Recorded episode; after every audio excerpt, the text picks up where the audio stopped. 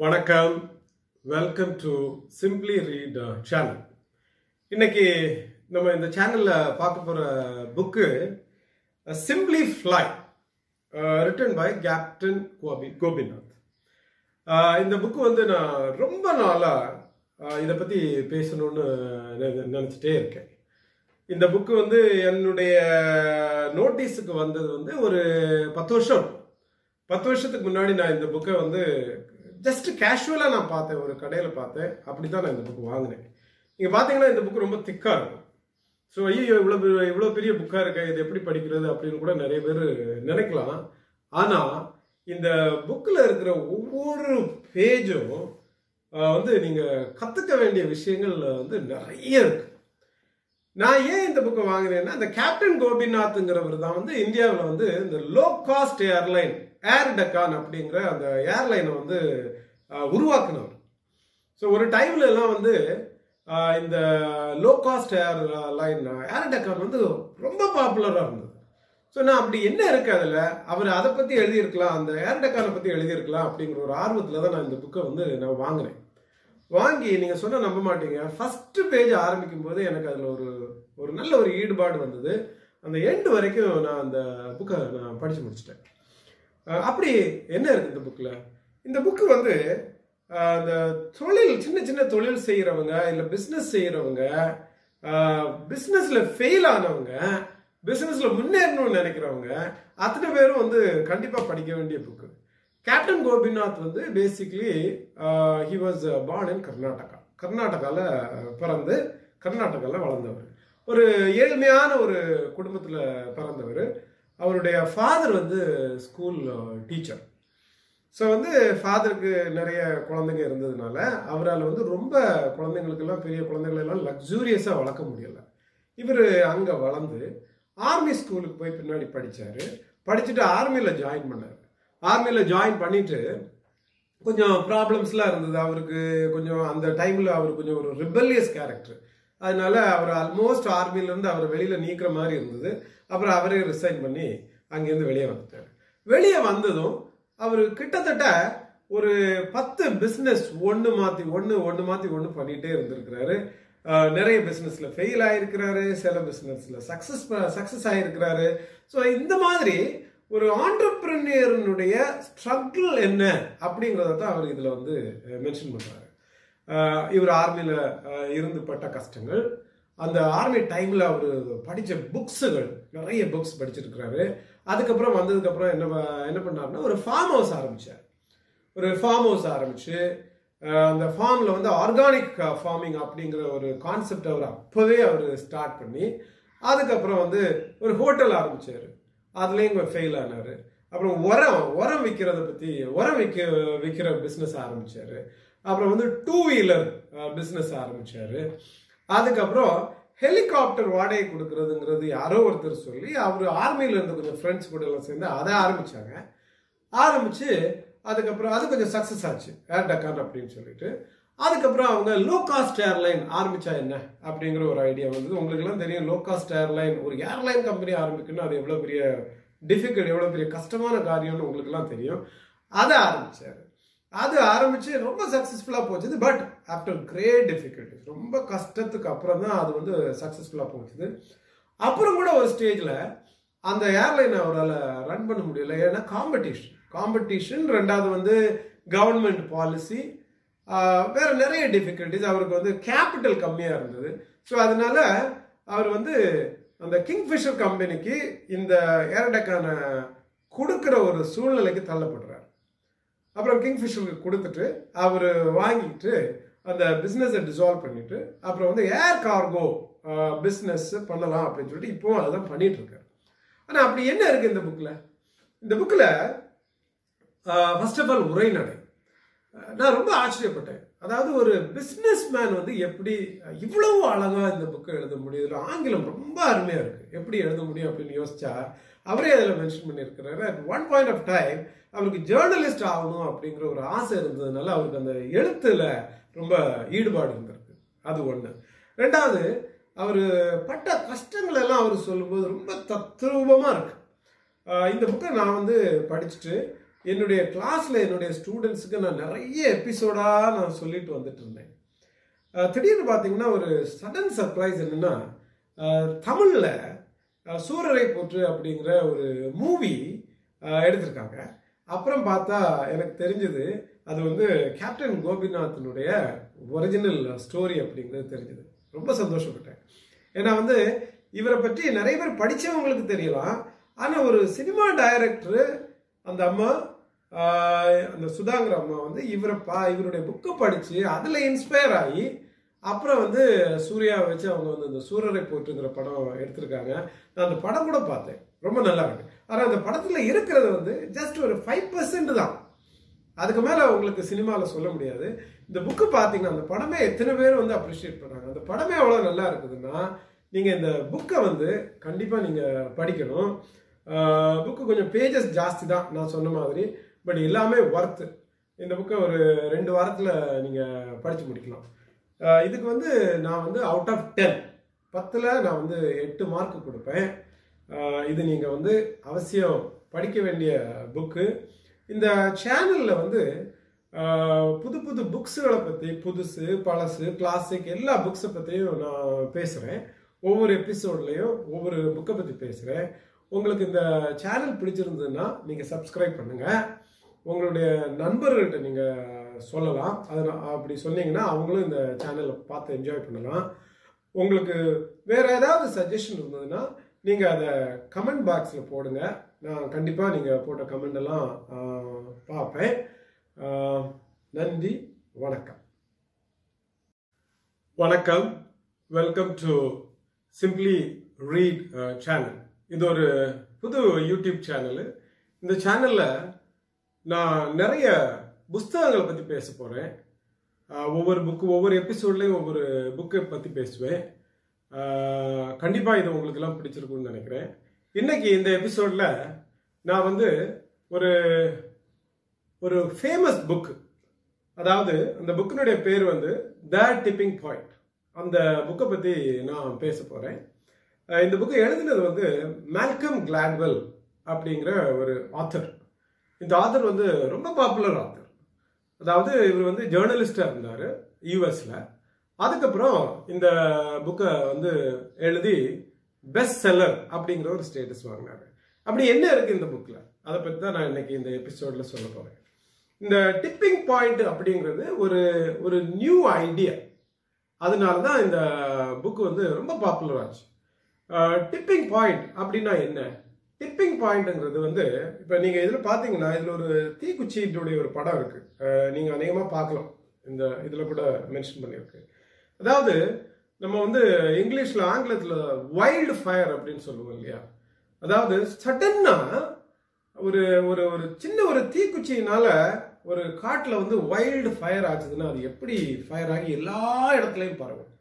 அதுபோல தான் டிப்பிங் பாயிண்ட்ங்கிறது வந்து ஒரு ஒரு த்ரெஷ்ஹோல்டு அப்படின்னு சொல்லுவாங்க. சடன்னா ஒரு ப்ராடக்ட் ஆகட்டும் இல்லை ஒரு ஐடியா ஆகட்டும் இல்லை ஈவன் ஒரு டிசீஸாக கூட இருக்கட்டும். திடீர்னு எல்லா இடத்துலையும் காட்டு தீ போல பரவது பரவுகிறது தான் பரவு பரவுகிறது தான் வந்து உங்களுக்கு வந்து டிப்பிங் பாயிண்ட் அப்படிங்கிற கான்செப்டை இந்த ஆத்தர் வந்து உள்ள சொல்லியிருக்கிறாரு. இதில் அவர் என்ன சொல்ல வர்றாருன்னா ஃபர்ஸ்ட் இந்த ஃபர்ஸ்ட் சாப்டர்லேயே அவர் வந்து இந்த ஹஷ் பப்பி அப்படிங்கிற ஒரு ஒரு ஷூவை பற்றி அவர் சொல்கிறாரு உங்களில் உங்களில் நிறைய பேருக்கு தெரிஞ்சிருக்கும் ஹஷ் பப்பிங்கிற ஷூ வந்து ரொம்ப பாப்புலர் ஷூ அது வந்து யூகே பிராண்டு ஷூ ஆயிரத்தி தொள்ளாயிரத்து தொள்ளாயிரத்தி தொண்ணூறு அந்த அந்த நைன்டிஸ் பிகினிங்கில் இந்த ஹஷ்பப்பிங்கிற ஷூ கம்பெனி ஆல்மோஸ்ட் அவங்க வந்து மூடுற ஒரு ஸ்டேஜில் இருந்தாங்க. ஏன்னா வந்து டிமாண்ட் குறைஞ்சிருச்சு. அப்போது ஒரு ஸ்டேஜில் இந்த ஹஷ்பப்பி ஷூஸை வந்து ஒரு ஃபேஷன் ஷோவில் கொஞ்சம் பேர் அதை யூஸ் பண்ண ஆரம்பித்தாங்க ஸோ எல்லாரும் அந்த ஃபேஷன் ஷோவில் எல்லாரும் அட்டன் பண்ணவங்க அது என்ன அந்த ஷூ கொஞ்சம் வித்தியாசமாக இருக்கு அப்படின்னு பார்க்க ஆரம்பிச்சு அப்படியே அது பாப்புலர் ஆகி அது வந்து ஒரு பாயிண்ட்ல வந்து ரொம்ப வெல் நோன் பிராண்ட் ஆகிடுச்சு அப்போ டிப்பிங் பாயிண்ட் அப்படின்னு இந்த ஆத்தர் இதில் வந்து சொல்ல வர்றது என்னன்னா அதாவது ஒரு ஆல்மோஸ்ட் ஒரு பிராண்ட் வந்து அந்த பிராண்டை அவங்க வந்து க்ளோஸ் பண்ணுற மாதிரி ஒரு ஸ்டேஜில் இருந்த ஒரு பிராண்டு எப்படி பாப்புலர் ஆச்சுது? எப்படி பாப்புலர் ஆச்சுதுன்னா இது போல கொஞ்சம் பேர் வந்து அதை கொஞ்சம் அப்படியே இன்ட்ரடியூஸ் பண்ணி அதை வந்து இன்னும் கொஞ்சம் பேர் வெளியில் எடுத்து எடுத்து சொல்லி அப்படியே அது பரவி இருக்கு இப்போ இந்தியாவில் நீங்கள் எக்ஸாம்பிள் எடுத்துக்கிட்டிங்கன்னா இந்த high high and price point ஃபோனில் பார்த்தீங்கன்னா மொபைல் ஃபோனில் வந்து ஆப்பிள் தான் வந்து வெல் நோன் ஃபோன் ஆனால் திடீர்னு ஒரு ஃபைவ் சிக்ஸ் இயர்ஸுக்கு முன்னாடி வந்து ஒன் ப்ளஸ் ஒன்னுங்கிறது வந்து கொஞ்சம் கொஞ்சமாக உள்ளே வர ஆரம்பிச்சிருச்சு.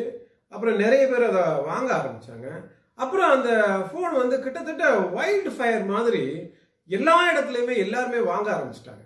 அதுக்கு ரீசன் பல காரணம் இருக்கலாம். ஒன்று வந்து இன்னைக்கு நீங்கள் ஆப்பிள் பார்த்தீங்கன்னா அதனுடைய காஸ்ட் வந்து eighty thousand to ninety thousand even one லேக்கில் கூட இருக்கு. பட் இந்த ஒன் ப்ளஸ் ஒன்னுங்கிறது இனிஷியலாக வந்து ஒரு thirty thousand even seventeen thousand நான் கூட வாங்கியிருக்கிறேன். செவன்டீன் தௌசண்ட்ல கூட அந்த ஃபோன்லாம் இருந்திருக்கு. அப்புறம் அது கொஞ்சம் கொஞ்சம் கொஞ்சம் கொஞ்சமாக பாப்புலர் ஆகி ஒரு டிப்பிங் பாயிண்ட் அப்படிங்கிற ஒரு ஒரு பொசிஷனுக்கு அது வந்தது. ஸோ இதுதான் வந்து இந்த இந்த புக்கினுடைய கான்செப்ட் இந்த கான்செப்டில் வந்து இந்த ஆத்தர் வந்து மேக்சிமம் வந்து யூஎஸ் பேஸ்டு எக்ஸாம்பிள்ஸ் நிறைய கொடுத்துருக்குறாரு. ஆனால் இதனுடைய உரைநடை வந்து ரொம்ப நல்லா இருக்கு. இந்த புக் வந்து ரொம்ப பெரிய திக் புக்கெல்லாம் கிடையாது. இந்த புக்கு வந்து ஒரு மேக்ஸிமமே பார்த்தீங்கன்னா ஒரு டூ ஒரு ஒரு முந்நூறு பேஜுக்குள்ளே தான் இருக்கு. ஒரு two hundred and eighty page தான் இருக்குது இதனுடைய இதில் எனக்கு ரொம்ப பிடிச்சது என்னென்னா இதனுடைய உரைநடை ரொம்ப நல்லா இருக்கு அந்த அந்த எழுத்து அந்த அந்த ஆத்தர் எழுதுகிற விதம் வந்து ரொம்ப நல்லா இருக்கு நான் இந்த புக் ஒரு தடவை இல்லை. ஒரு மூணு நாலு தடவை படிச்சுட்டேன். இந்த ஆத்தர் வந்து ஒரு சிறந்த ஒரு பேச்சாளரும் கூட.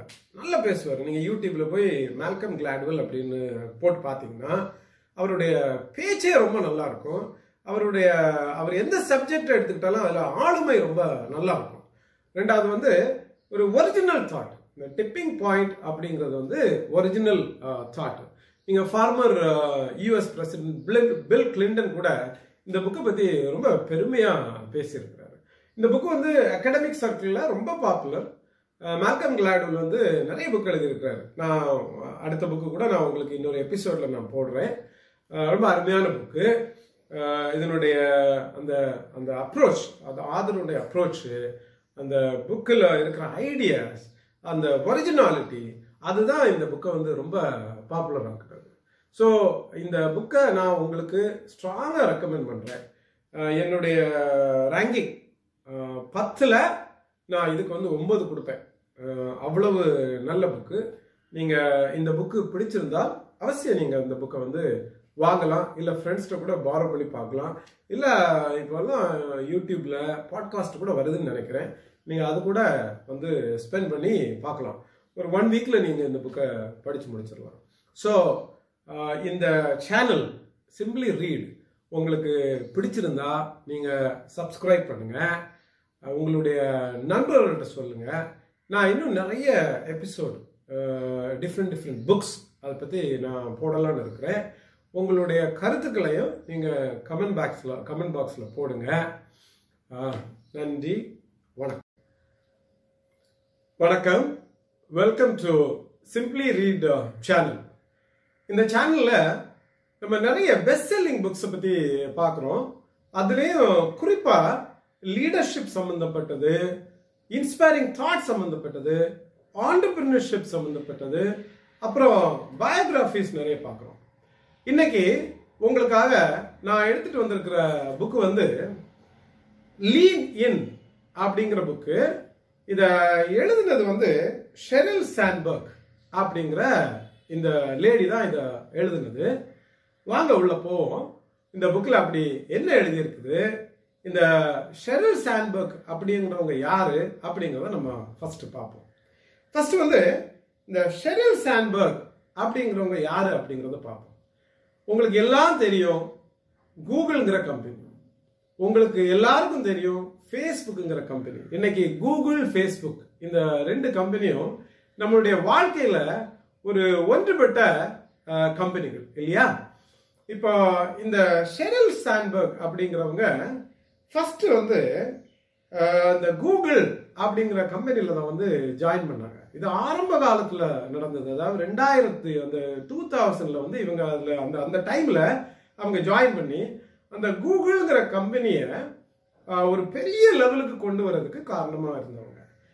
இந்த புக்கில் அவங்க என்ன எழுதியிருக்காங்கன்னா பெண்கள் பெண்களினுடைய அதாவது இடர்பாடுகள் டிஃபிகல்டிஸ் ரெண்டாவது வந்து அவங்களுக்குன்னு இருக்கிற அந்த அந்த அந்த குறிப்பிட்ட வட்டத்துக்குள்ள நிறைய கம்பெனிகள் வந்து பெண்களை வந்து பார்க்குறாங்க. அதனால எல்லா பெண்களுக்கும் உரிமை வந்து சம உரிமை இருக்குது. நீங்கள் எல்லாரும் போராடணும் அப்படிங்கிறது தான் இது இந்த சாராம்சம். இந்த புக்கினுடைய சாராம்சம். இந்த புக்கு ரொம்ப இன்ட்ரெஸ்டிங்கான புக்கு. இந்த இந்த அம்மா வந்து கூகுளில் ஒரு பெரிய ஒரு லெவலில் அடைஞ்சாங்க. அப்படி அடையும் போது பாக்கி இருக்கிறவங்க எல்லாம் வந்து ஒரு லேடி அப்படிங்கிறதுனால வந்து அவங்கள எப்படி பார்க்குறாங்க அவங்களுக்கு வந்து இந்த கம்பெனியில மட்டும் இல்லை பொதுவாகவே இந்த சமுதாயத்திலே ஒரு பெண் அதுவும் வந்து ஒரு ஒரு ஒரு ஒரு கல்யாணமான பெண் குழந்தைகளை வச்சுக்கிட்டு ஹஸ்பண்டு கூட இருந்துக்கிட்டு ஒர்க் பண்ணி சக்சஸ் ஆகுறதுல எவ்வளவு டிஃபிகல்ட்டிஸ் இருக்கு அப்படிங்கிறத தான் இந்த இதுல வந்து போடுறாங்க. பெண்களுக்கு வந்து உலகத்துல நம்ம இன்னும் வந்து ஃபார் மெனி ரீசன்ஸ் அதாவது பல காரணங்களால நம்ம சம உரிமை வந்து கொடுக்கல. அது வந்து ரொம்ப ஒரு அன்பார்ச்சுனேட்டான ஒரு விஷயம். அதனால என்னென்ன இடர்பாடுகள்? அதுதான் இந்த அம்மா இதில் சொல்கிறாங்க டைரக்டராக அதாவது கூகுளில் ஒரு பெரிய பொசிஷன் ஆனதுக்கப்புறம் இந்த அம்மா வந்து ஃபேஸ்புக்கில் டைரக்டராக ஜாயின் பண்ணுறாங்க ஃபேஸ்புக்கில் டைரக்டராக ஜாயின் பண்ணி இன்னைக்கு அவங்க வந்து சீஃப் ஆப்ரேட்டிங் ஆஃபீஸர் அப்படிங்கிற ஒரு பொசிஷனில் இருக்காங்க. அப்போ கூகுளில் இருந்து ஃபேஸ்புக்கில் இவ்வளோ பெரிய பொசிஷனில் இன்னைக்கு இருக்காங்கன்னா அவங்களுடைய திறமைகள் திறமைகள் மட்டும் இல்லை அவங்க பட்ட கஷ்டங்கள் எல்லாத்தையும் இதில் மென்ஷன் பண்ணுறாங்க இவங்க ஏன் இந்த புக்கை எழுதியிருக்காங்கன்னா அதாவது உலகத்தில் நிறைய பெண்கள் அவங்க வந்து நிறைய கம்பெனிஸில் ஒர்க் பண்ணுறாங்க ஆனால் அவங்களுக்கு ஈக்குவலாக கம்பெனிஸில் ட்ரீட்மெண்ட் கிடைக்குதா? அப்படின்னு கேட்டிங்கன்னா இன்றைக்கும் அது ஒரு கேள்விக்குறியாக தான் இருக்குது இல்லையா? நிறைய கம்பெனிகளில் வந்து பெரிய பொசிஷனில் வந்து பெண்களை விட ஆண்களை தான் ப்ரிஃபர் பண்ணுறாங்க ஏன்னா பெண்களுக்கு ஃபேமிலி கமிட்மெண்ட்ஸ் நிறைய இருக்கும். அப்புறம் வேற நிறைய கமிட்மெண்ட்ஸ் இருக்கும் அப்படின்னு நினச்சிக்கிட்டு நிறைய கம்பெனிஸ் கம்பெனிஸ் வந்து பெரிய பொசிஷனுக்கு பெண்களை விரும்புறதில்ல. ஸோ அந்த நேரத்தில் அந்த மாதிரி சுச்சுவேஷனில் நீங்கள் என்ன பண்ணணும்? ரெண்டாவது ஒரு முக்கியமான ஒன்று இவங்க சொல்கிறாங்க கம்பெனிஸில் வந்து சேலரி கூட வந்து ஈக்குவலாக கிடைக்கிறது இல்லை பெண்களுக்கெல்லாம் வந்து கம்மியாக தான் வந்து சேலரி கிடைக்குது. ஆண்களை விட நீங்கள் வந்து கேட்கணும். நீங்கள் வந்து அவசியம் வந்து உங்களுடைய உரிமைக்காக போராடணும் அப்படிங்கிறது தான் இந்த அம்மா வந்து முன்னுக்கு எடுத்து வைக்கிற ஒரு முக்கியமான ஒரு கருத்து. அதைத்தான் இந்த லீன் இன் அப்படின்னு நீங்களும் முன்னாடி வந்து கேட்கணும் அப்படிங்கிறத சொல்கிறாங்க அது மட்டும் இல்லை இந்த புக்கில் வந்து பெண்களை பத்தி நிறைய பேர் கன்சிடர் பண்றா பண்ணாத ஒரு சொசைட்டியே இருக்கு அப்படிங்கிறாங்க. ஒரு ஒரு ஒரு உதாரணம் இதில் சொல்றாங்க. அவங்க வந்து அமெரிக்காவில் ஒரு கம்பெனியில் மீட்டிங்காக வர்றாங்க. ஒரு ஸ்டேட் விட்டு இன்னொரு ஸ்டேட்டுக்கு ஃப்ளைட்டில் வர்றாங்க. வந்து அந்த அந்த கம்பெனிக்கு ஆஃபீஸுக்குள்ளே போகிறாங்க போயிட்டு அந்த மீட்டிங்க்கு முன்னாடி கூட இருக்கிற யாரோ ஒருத்தர்கிட்ட எனக்கு வாஷ்ரூம் போகணும் இங்கே வாஷ்ரூம் வந்து லேடிஸ் வாஷ்ரூம் எங்கே இருக்குது அப்படின்னு கேட்கும்போது எல்லாரும் ஒருத்தர் ஒருத்தர் பார்க்குறாங்க எல்லாரும் ஆம்பளைங்க. அந்த ஆஃபீஸில் லேடிஸுக்கு ஒரு வாஷ்ரூம் கிடையாது. அவ்வளோ பெரிய ஒரு ஆஃபீஸ் அமெரிக்காவில் இருக்குது. ஆனால் வந்து அந்த கம்பெனியை வந்து அவங்க செட்டப் பண்ணும்போது ஒரு லேடிக்கு ஒரு வாஷ்ரூம் வைக்காத ஒரு திங்கிங் அதை பற்றி தான் இந்த அம்மா சொல்கிறாங்க உங்களுக்குலாம் நம்ப முடியுதா? அமெரிக்காவில் அப்படி ஒரு பெரிய கம்பெனி அங்கே ஒரு வாஷ்ரூமுக்கு வந்து ஒரு ப்ரொவிஷனே இல்லை. அதை அவங்க மென்ஷன் பண்ணுறாங்க இப்படி உலகத்தில் நிறைய இடத்துல பெண்கள் படுற சிரமங்கள் அப்புறம் பெண்கள் வந்து லீடர் ஆகணும்னா நீங்க என்னென்ன கேட்கணும் உங்களுக்கு சம உரிமை வேணும் அப்படிங்கிறது தான் வந்து இந்த புக்கில் வந்து அவங்க பேசுறது. ரொம்ப அருமையா இருக்குது இந்த புக்கு நான் படித்தேன் ரொம்ப நகைச்சுவையோடு எழுதியிருக்காங்க. எழுத்து ரொம்ப நல்லா இருக்கு. அவங்களே தான் எழுதியிருக்காங்க. அவங்க யாரையும் வந்து அப்பாயின் பண்ணி எழுதல. அவங்க தான் எழுதியிருக்காங்க. எல்லாரும் அதாவது குறிப்பாக இதை வந்து பெண்களை விட நான் சொல்லுவேன் ஆண்கள் தான் இதை படிக்கணும்.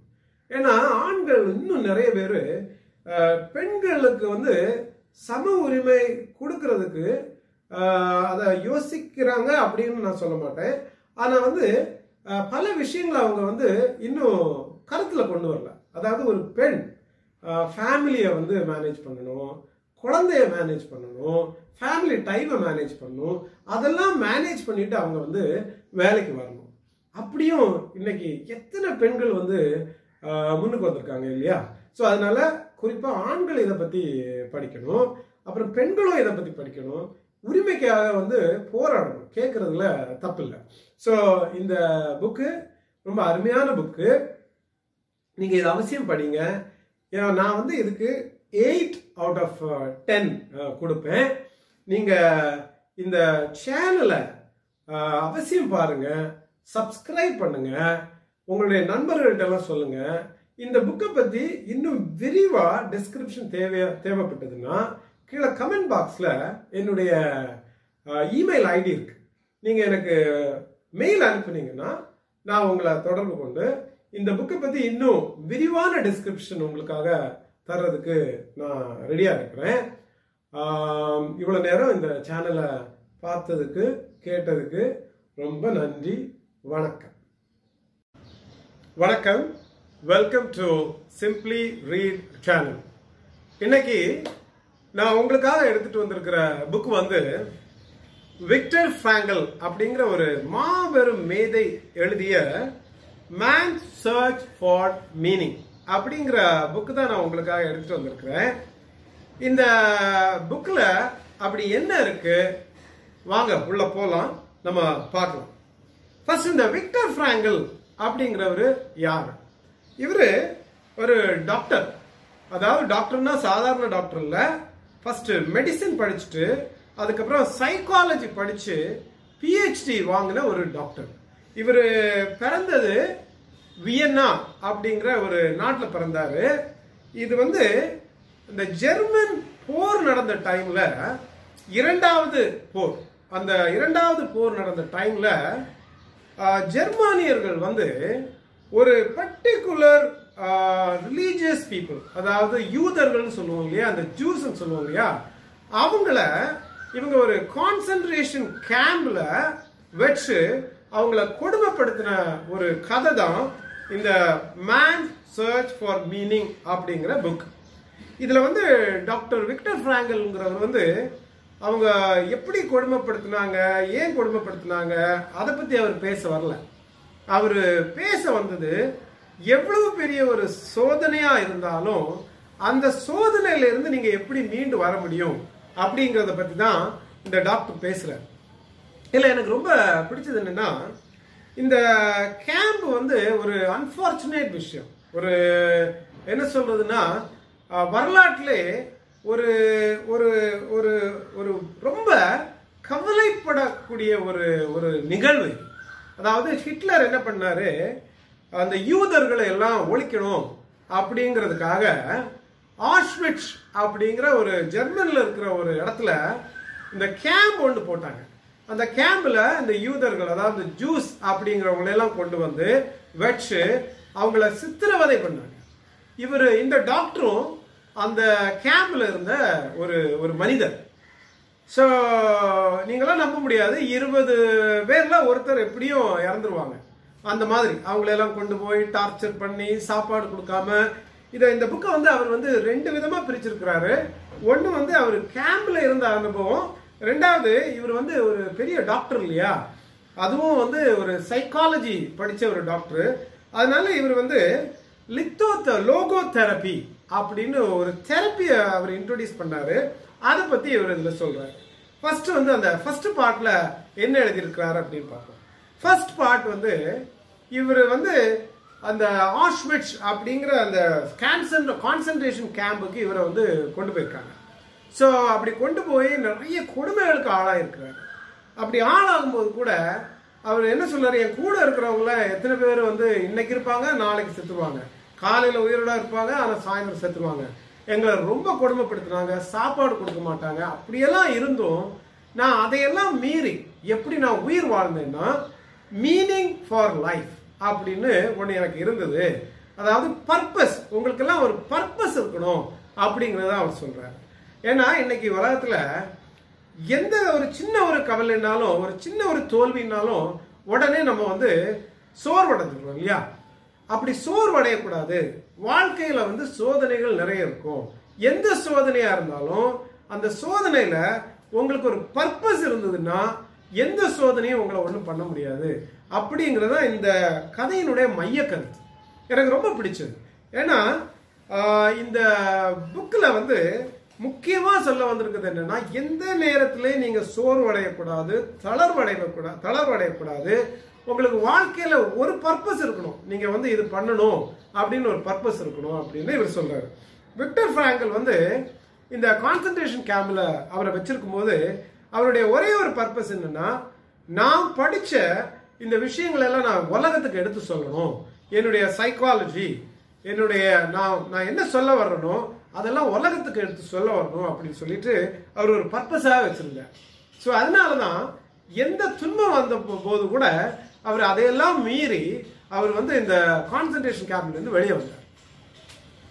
ரெண்டாவது பார்ட் வந்து அதாவது அந்த நான் சொன்னேன் இல்லையா அந்த லோகோ தெரப்பி அப்படிங்கிறத பத்தி அவர் லோகோ தெரப்பினா என்னது அப்படின்னு சொல்ல வர்றாரு.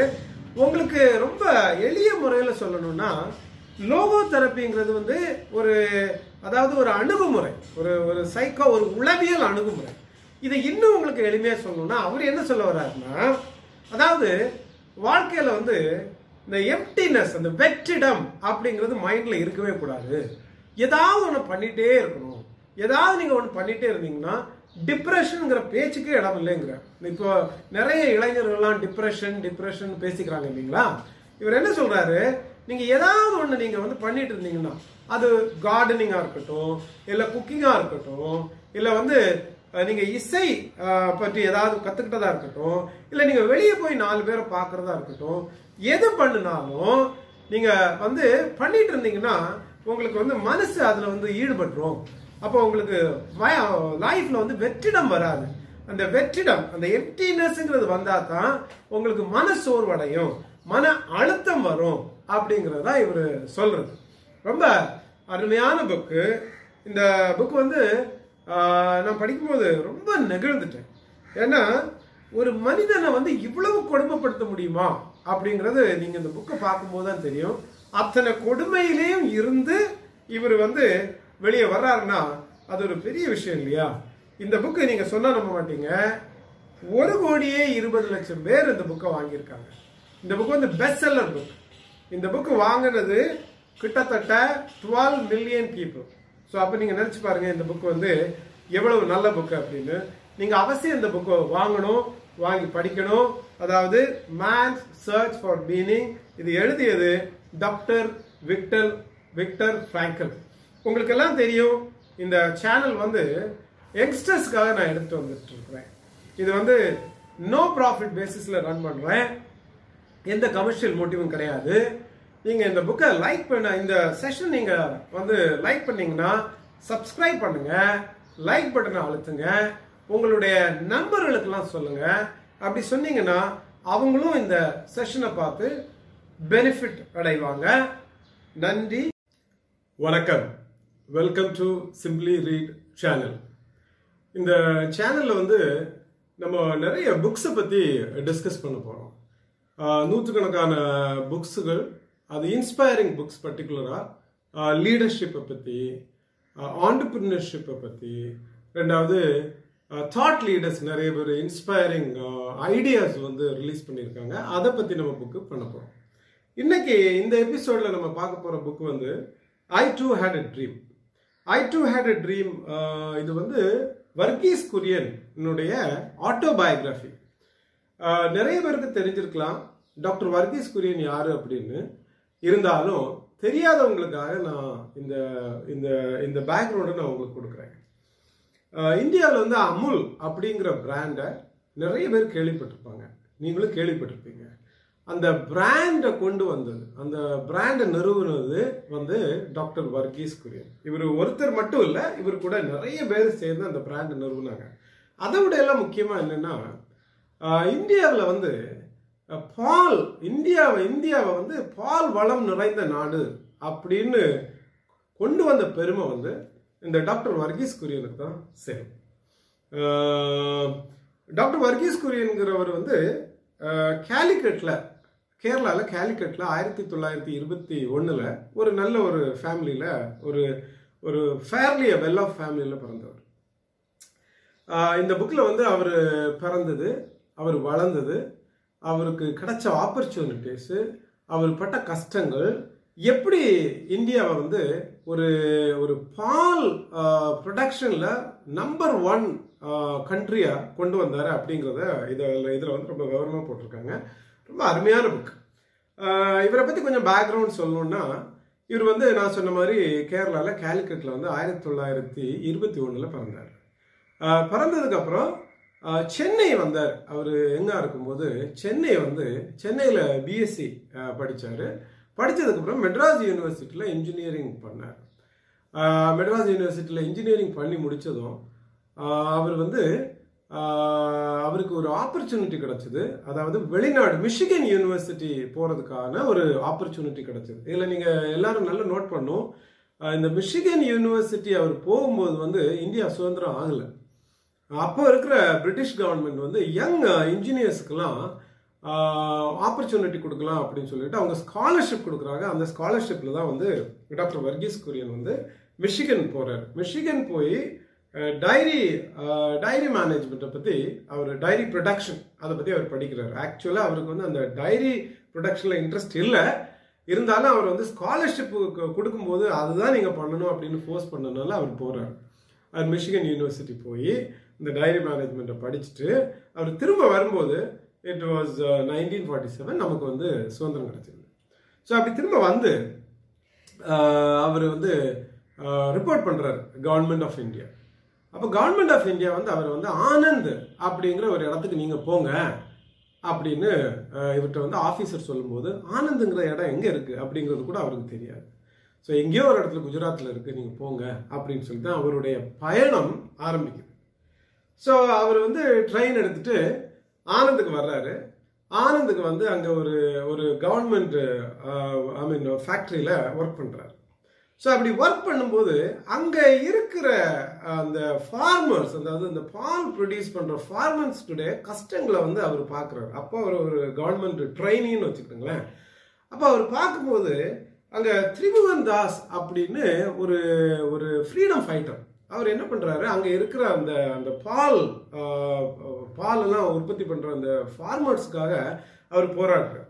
அது வந்து சர்தார் வல்லபாய் பட்டேலனுடைய ஒரு டைம் ஸோ அப்படி அவர் அங்கே போராடும்போது பார்த்தா அவங்களெல்லாம் சப்ரஸ் பண்ணி நிறைய பேர் அதாவது நிறைய பேர் பர்டிகுலராக வந்து ஒரு பர்டிகுலர் பார்சி பிஸ்னஸ் மேன் வந்து அங்கே கம்ப்ளீட் டாமினேஷன் அந்த மில்க் ப்ரொடக்ஷனில் கம்ப்ளீட் கம்ப்ளீட் டாமினேஷன் அப்படி டாமினேட் பண்ணிட்டு இருக்க நேரத்தில் தான் இந்த திரிபுவன் தாஸ்ங்கிறவர் வந்து சர்தார் வல்லபாய் பட்டேல் அவர்களுடைய ஒரு ஒரு சப்போர்ட்டில் இந்த ஃபார்மர்ஸ்க்கெல்லாம் ஹெல்ப் பண்ணணும் அப்படின்னு நினச்சி ஒரு டைரி ஃபார்ம் ஒன்று Kaira dairy farm Kaira dairy farm அப்படின்னு சொல்லிட்டு ஃபார்மை வந்து அவர் வந்து பண்ணுறாரு ஸ்டார்ட் பண்ணுறாரு ஸோ இதெல்லாம் இவர் பார்த்துட்டு இருக்கும்போது இவருக்கு வந்து அந்த திரிபுவன் தாஸ் அப்படிங்கிற ஒரு லீடரை பார்த்ததும் தன்னை அறியாமலே அவருக்கு மேலே வந்து இவருக்கு ஒரு ரொம்ப ஒரு ஆர்வம் வருது. எப்படி ஒரு நேஷனலிஸ்டா இந்த திரிபுவன் தாஸ் ஒரு ஃப்ரீடம் ஃபைட்டரா கூட இருக்கிற அத்தனை ஃபார்மர்ஸ்க்குமே வந்து ஹெல்ப் பண்றாரு அப்படிங்கறது இவர் வந்து ஒரு சீக்ரெட் அட்மையர் அதாவது ஒரு ரகசியமா அவரை வந்து அட்மையர் பண்றாரு. ஸோ இது இப்படி நடந்துட்டே இருக்கு. அப்புறம் ஒரு ஸ்டேஜில் வந்து டாக்டர் வர்கீஸ் குரியனுக்கு வந்து அந்த இடம் வந்து பிடிக்கல அந்த ஆனந்துங்கிற இடம் பிடிக்கல ஏன்னா அவருக்கு ரொம்ப போரிங்காக இருக்கு. ஸோ அவர் என்ன பண்ணுறாரு இந்த இடத்த விட்டு நம்ம போயிடுவோம் அப்படிங்கிறதுக்காக இவர் வந்து ரெசிக்னேஷன் லெட்டர் எழுதி கொடுத்துட்டே இருக்கிறாரு. ஒரு டைமில் வந்து கவர்மெண்ட் ஆஃப் இந்தியா வந்து சரி உங்கள் ரெசிக்னேஷன் நாங்கள் வந்து அக்செப்ட் பண்ணி பண்ணிட்டோம். நீங்கள் போகலாம் அப்படிங்கிறாரு. இந்த நேரம் நீங்கள் ஒரு விஷயம் நல்லா கவனிக்கணும். இந்த டாக்டர் வர்கீஸ் குரியனுடைய அங்கிள் அதாவது அம்மாவோட பிரதர் வந்து டெல்லியில் ஃபைனான்ஸ் மினிஸ்டராக இருக்கார். இன்னொரு பிரதர் வந்து டாடா குரூப்பில் டைரக்டராக இருக்கிறார் ஸோ அவருடைய அந்த அந்த ஃபேமிலியினுடைய பேக்ரவுண்டு நீங்கள் பார்த்துக்கிடுங்க. ஸோ இவர் அப்பப்போ அந்த ஆனந்தில் ஒர்க் பண்ணிட்டு இருக்கும்போது தாஜ் ஹோட்டல் மும்பைக்கு வீக்கெண்ட்ல எல்லாம் வந்துடுவார் வந்து அங்கே அந்த தாஜ் ஹோட்டலில் ஸ்டே பண்ணிட்டு ஒரு நாள் ஸ்டே பண்ணிட்டு பழையபடி வருவார். இதுதான் இவருடைய ரெஜுவனேஷன் அதாவது கொஞ்சம் அந்த அந்த போரிங் எல்லாம் போர்டத்தை எல்லாம் வந்து களையிறதுக்காக அவர் வந்து ஃபைவ் ஸ்டார் ஹோட்டலில் வந்து தங்கிக்கிட்டு பழையபடி வர்றாரு. ஸோ இப்படி நடந்துட்டு இருக்கும்போது ஒரு நாள் திரிபுவன் தாஸ் வந்து இவர் தங்கி இருக்கிற ஒரு சின்ன ஒரு ஒரு ரூமில் வந்து சொல்கிறாரு இங்கே ஃபார்மர்ஸ்லாம் ரொம்ப கஷ்டப்படுறாங்க. நீங்கள் இங்கே மேனேஜராக வரக்கூடாது? நான் கேள்விப்பட்டேன். நீங்கள் வந்து ரிசைன் பண்ணிட்டீங்க. இந்த கவர்மெண்ட் ஜாபை எங்களுடைய கோஆப்ரேட்டிவ் ஸ்டோரில் நீங்கள் வந்து மேனேஜராக ஜாயின் பண்ணுங்கள் அப்படின்னு திரிபுவன் தாஸ் வந்து இவர்கிட்ட வேண்டுகோள் கொடுக்க இவரும் சரி நம்ம தான் சும்மா டைம் பாஸ் பண்ணி பார்ப்போமே அப்படின்னு தான் அவர் வந்து ஜாயின் பண்ணுறாரு இது வந்து கிட்டத்தட்ட அந்த ஆயிரத்தி தொள்ளாயிரத்தி ஐம்பதில் நடக்குது. அப்படி ஜாயின் பண்ணி அவர் வந்து அந்த அந்த கோஆப்ரேட்டிவ் சொசைட்டியில் ஈடுபட்டு அவருக்கு தன்னை அறியாமலே அதில் ஈர்ப்பு வருது. ஈர்ப்பு வந்து அந்த அங்கே இருக்கிற அந்த விவசாயிகளுக்காக இவர் ஒர்க் பண்ண ஆரம்பிக்கிறார். இவர் ஆஸ் அ லீடர் நீங்கள் இவருடைய பர்சனாலிட்டி பார்த்தீங்கன்னா ரொம்ப அருமையான பர்சனாலிட்டி இது எல்லாமே வந்து நம்ம வந்து கற்றுக்க வேண்டிய ஒரு விஷயம். என்னென்னா வந்து பிளானிங் பண்ணுறது கூட இருக்கிறவங்களை எப்படி இணை இணைச்சு கொண்டு போகிறது அப்புறம் டேலண்ட் எங்கே இருக்குது எங்கெங்கே இருக்குது அந்த டேலண்ட் அதை எப்படி கொண்டு வர்றது? ரெண்டாவது எப்படி கன்வின்ஸ் பண்ணுறது டாப் மேனேஜ்மெண்ட்டுக்கு அந்த அந்த கோஆப்ரேட்டிவ் சொசைட்டினுடைய மேனேஜ்மெண்ட்டுக்கு எப்படி கன்வின்ஸ் பண்ணுறது இதெல்லாம் வந்து ரொம்ப அருமையாக அவருடைய ஆட்டோபயோகிராஃபி அவருடைய பயோகிராஃபியில் எழுதும்போது அருமையாக எழுதியிருக்கிறார். ஸோ நான் ரொம்ப என்ஜாய் பண்ணேன் இந்த புக்கை ஸோ அப்படி நீங்கள் வந்து இதில் வந்து பார்த்தீங்கன்னா சாப்டர் வைஸாக நான் வந்து எங்கே பிறந்தேன்? எப்படி படித்தேன்? இல்லை கொஞ்சம் நல்ல நல்ல ஹாஸ்யமாக கூட அவர் எழுதியிருக்கிறார். ஸோ இப்படி இந்த நேரத்தில் இவர் வந்து மேனேஜராக ஜாயின் பண்ணி அங்கே இருக்கும்போது இவருக்கு வந்து இந்த யூனிசெஃப்ல இருந்து இந்த சொசைட்டிக்காக ஒரு பெரிய ஒரு கிராண்ட் கொடுக்குறாங்க. ஒரு ஃபேக்ட்ரி ஒன்று ஸ்டார்ட் பண்ணுறதுக்கு ஸோ இவர் என்ன பண்ணுறாரு இவருக்கு தல்லையா அப்படின்னு சொல்லிட்டு ஒரு ஃப்ரெண்ட் ஒருத்தர் இவர் கூட மிஷிகன் யூனிவர்சிட்டியில் படித்தவர் பீகாரை சேர்ந்தவர். ஸோ அவரை இவர் கூப்பிட்டு கன்வின்ஸ் பண்ணி நீங்களும் இந்த சொசைட்டியில் வந்து ஜாயின் பண்ணுங்கள் இந்த கோஆப்ரேட்டிவ் சொசைட்டியில் ஜாயின் பண்ணுங்க. நம்மளாம் ஒர்க் ஒன்றா ஒர்க் பண்ணலாம். அப்படின்னு சொல்லி அவங்களும் ஒர்க் பண்ணுறாங்க அப்படி இது ஃபர்ஸ்ட் ரெண்டு டீமாக ஆரம்பிக்குது. ரெண்டாவது இந்த திரிபுவந்தாஸ் அஃப்கோர்ஸ் இவர் அந்த அந்த ஃப்ரீடம் ஃபைட்டர்னு சொன்னேன் இல்லையா? அவரும் சேர்ந்து இவங்க மூணு பேரும் சேர்ந்து ஒன்றா ஒர்க் பண்ணுறாங்க இவங்களுக்கு நல்ல பொலிட்டிக்கல் சப்போர்ட் கிடைக்குது. சர்தார் வல்லபாய் பட்டேல் பண்டிட் ஜவஹர்லால் நேரு இவங்களுடைய சப்போர்ட்லாம் கிடைக்குது. கிடைச்சி கொஞ்சம் கொஞ்சம் கொஞ்சம் கொஞ்சமாக அந்த ஃபார்மர்ஸுக்கு வந்து அவங்க அவங்க கொஞ்சம் செழிப்படைகிறாங்க அவங்களுக்கு வந்து நல்ல அந்த மில்க்குக்கு வந்து நல்ல காஸ்ட் கிடைக்குது. ரெண்டாவது வந்து ப்ரொடக்ஷன் நம்ம எல்லாம் பண்ணலாம் அப்படின்னு சொல்லிட்டு நேஷ்னல் லெவலில் ஒரு பெரிய ஒரு ஒரு cooperative factory milk producing factory milk powder producing factory start பண்ணுறாங்க அப்போ வந்து பண்டிட் ஜவஹர்லால் நேரு தான் வந்து அதை ஸ்டார்ட் பண்ணுறாரு அப்படியே கொஞ்சம் கொஞ்சம் கொஞ்சம் கொஞ்சமாக இது டெவலப் ஆகி அந்த அந்த அந்த அந்த இடம் அந்த குஜராத்தில் பர்டிகுலராக அந்த ஆனந்துங்கிற இடம் வந்து ரொம்ப பாப்புலர் ஆகுது. பாப்புலர் ஆகுதுன்னா இது வந்து டெல்லி வரைக்கும் போகுது. டெல்லியிலே எல்லாரும் இதை நோட்டீஸ் பண்ணுறாங்க இப்படி குஜராத்தில் ஆனந்துங்கிற ஒரு இடத்துல வந்து இப்படி ஒரு கோஆப்ரேட்டிவ் சொசைட்டியில் ஃபார்மர்ஸ்லாம் ஒன்றா சேர்ந்து பண்ணுறாங்க ரொம்ப நல்லா இருக்குன்னு எல்லாருக்குமே தெரிய வருது including the prime minister so அப்படி இருக்கும்போது இந்த ஃபேக்ட்ரி வந்து ஒரு ஃபேக்ட்ரி ரெண்டு ஃபேக்ட்ரியாவது மில்க் பவுடர் ப்ரொடியூஸ் பண்ணுறாங்க அப்புறம் மாட்டு தீவனத்துக்குன்னு சொல்லிட்டு ஒரு ஃபேக்ட்ரி வந்து பண்ணுறாங்க ஸோ இந்த டைமில் ஆயிரத்தி தொள்ளாயிரத்தி அறுபத்தி நாலில் அப்போ இருக்கிற பிரைம் மினிஸ்டர் லால் பகதூர் சாஸ்திரிங்கிறவர் வந்து ஒரு ஃபேக்ட்ரியை ஓப்பன் பண்ணுறதுக்காக வர்றாரு. இது வந்து ஒரு ஒரு சரித்திர நாள்னு சொல்லலாம்னு வச்சுக்கோங்களேன். அதாவது நாளைக்கு வந்து அந்த ஃபேக்ட்ரி ஓப்பன் பண்ணுறாங்க லால் பகதூர் சாஸ்திரி வந்து இன்னைக்கு ஆனந்தில் வந்து தங்குறாரு. அப்படி தங்கும்போது அந்த அந்த அந்த நைட்டு இவரும் லால் பகதூர் சாஸ்திரியும் டாக்டர் வர்கீஸ் குரியனும் ஒன்றா இருந்து பேசுகிற ஒரு சந்தர்ப்பம் கிடைக்குது. அப்போது லால் பகதூர் சாஸ்திரி வந்து இவரை கூட்டிட்டு சும்மா வாக்கிங் போகிறாரு அஃப்கோர்ஸ் அவங்களுடைய நைட்டு மிட் நைட்டில் நீங்கள் சொன்னால் நம்ப மாட்டீங்க. ஒரு ஒரு மணிக்கு நைட் ஒரு மணிக்கு நடக்கிற விஷயம் இது. அந்த வில்லேஜில் அந்த ஆனந்துங்கிற வில்லேஜில் லால் பகதூர் சாஸ்திரியும் டாக்டர் வர்கீஸ் குரியனும் ஒன்றா நடந்து போயிட்டு இருக்காங்க. பின்னாடி அவங்களுடைய பிரைம் மினிஸ்டர் இல்லையா? அதனால அவங்களுடைய செக்யூரிட்டி கார்ட்ஸும் கொஞ்சம் தூரத்தில் இருக்காங்க. அப்போ லால் பகதூர் சாஸ்திரி கேட்குறாரு நான் வந்து உத்தரப்பிரதேச சேர்ந்தவன். நான் இங்கே இருக்கிற மாடுகளை பார்த்தேன். இங்கே இருக்கிற புல்லெல்லாம் பார்த்தேன் சத்தியமாக சொல்ல போனால் எங்கள் ஊரில் இருக்கிற மாடுலாம் வந்து ரொம்ப பெரிய மாடு. புல் அவ்வளோ வளமாக இருக்கும் அவ்வளோ செழிப்பாக இருக்கும். ஆனால் அங்கே வந்து இவ்வளவு தூரம் மில்க் ப்ரொடக்ஷன் இல்லை. இங்கே எப்படி நீங்கள் வந்து மில்க் ப்ரொடக்ஷன் இவ்வளோ அருமையாக பண்ணுறீங்க எனக்கு அந்த சீக்ரெட் சொல்லுங்கள் அப்படின்னு சொல்லிட்டு டாக்டர் வர்கீஸ் குரியன்ட்ட கேட்குறேன் ஸோ டாக்டர் வர்கீஸ் குரியன் இதெல்லாம் கேட்டுட்டு அப்படியே கொஞ்சம் சிரிச்சுட்டு சொல்கிறாரு சார் மாடு பெருசாக இருக்கிறது இல்லை. இல்லை வந்து புல் வளம் கூட காரியம் பெரிய மேட்ரு இல்லை. ஃபார்மர்ஸ் எல்லாம் சேர்ந்து ஒன்றா பண்ணணும் சார் ஒன்றா ஒர்க் பண்ணணும். ரெண்டாவது இந்த சொசைட்டி வந்து ஃபார்மர்ஸ்க்காகவே நாங்கள் வந்து பண்ண சொசைட்டி இதில் வந்து என்ன எவ்வளோ பணம் வருதோ அத்தனை அந்த ப்ராஃபிட் எல்லாமே ஃபார்மர்ஸ்க்கு போய் சேருது. இது ஒரு கோஆப்ரேட்டிவ் சொசைட்டி ஆனால் நீங்கள் சொல்கிற எல்லாம் வந்து தனியார் சொசைட்டி இல்லை வந்து ஃபார்மர்ஸ்க்கு வந்து அந்த பெனிஃபிட் எல்லாம் போய் சேராது. நீங்கள் அந்த மாதிரி சொசைட்டி பண்ணீங்கன்னா கண்டிப்பாக வந்து மில்க் ப்ரொடக்ஷன் நல்லா இருக்கும் அப்படின்னு இவருக்கு சொல்கிறாரு இவர் ரொம்ப இம்ப்ரெஸ் ஆகி பிரைம் மினிஸ்டர் இல்லையா? அவர் சொல்கிறார் அப்படின்னா நீங்கள் ஒன்று பண்ணுங்க.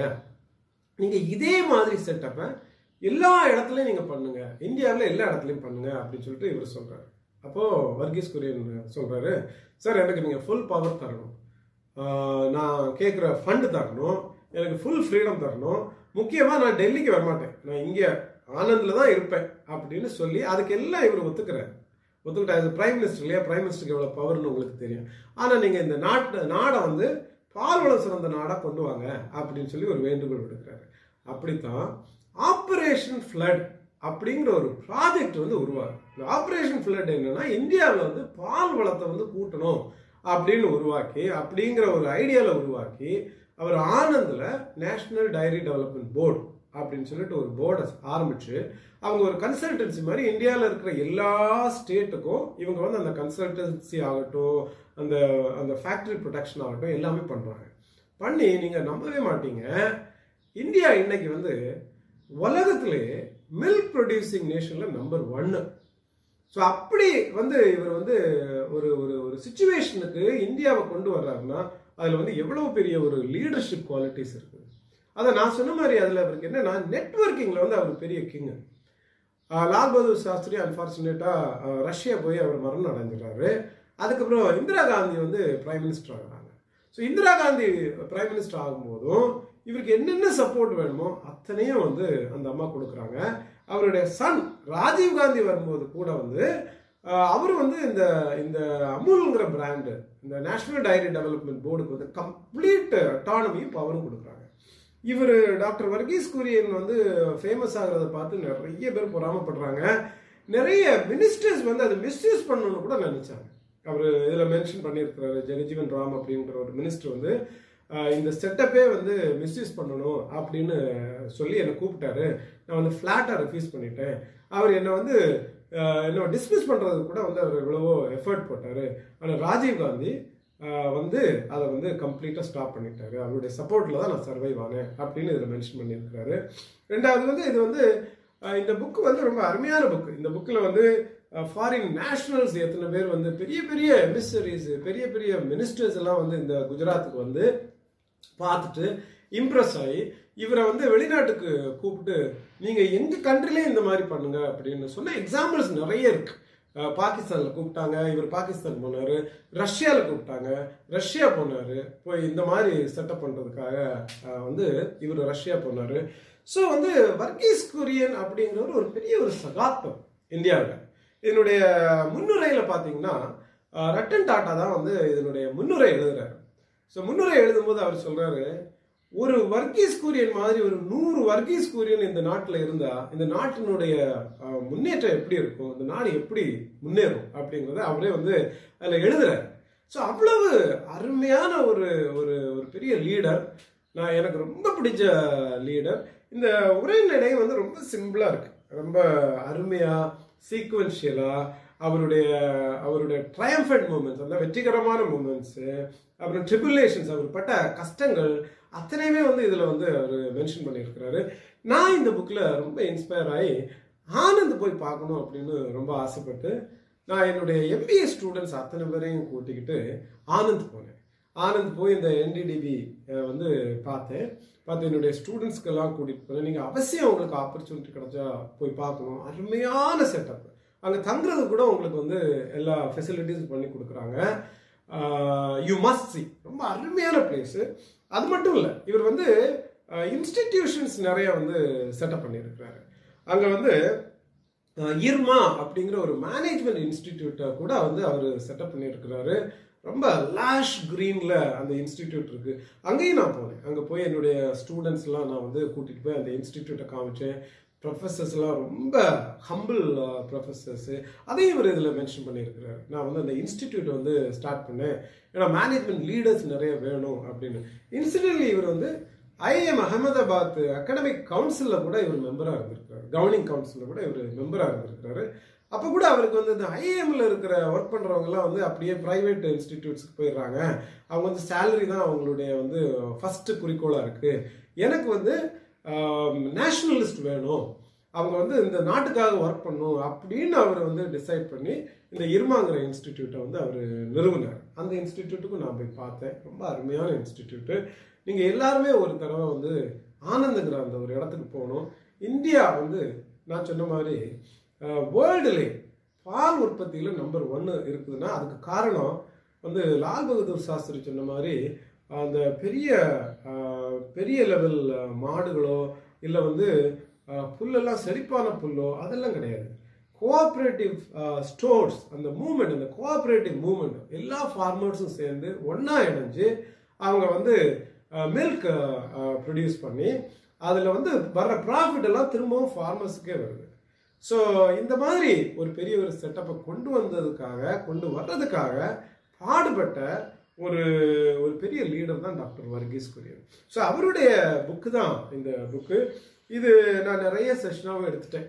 எல்லா கிளாஸ்லையும் நான் வந்து ஆஸ் எ லீடராக எப்படி இருக்கணும் அப்படின்றத எல்லா செஷன்லையும் செஷனில் நான் எடுத்திருக்கிறேன். என்னுடைய ஸ்டூடெண்ட்ஸ்லாம் ரொம்ப லைக் பண்ணாங்க இந்த ஸ்டோரியை இந்த புக்கு வந்து ரொம்ப ஈஸி ரீடு Uh, பேஜஸ் கூட நிறைய கிடையாது.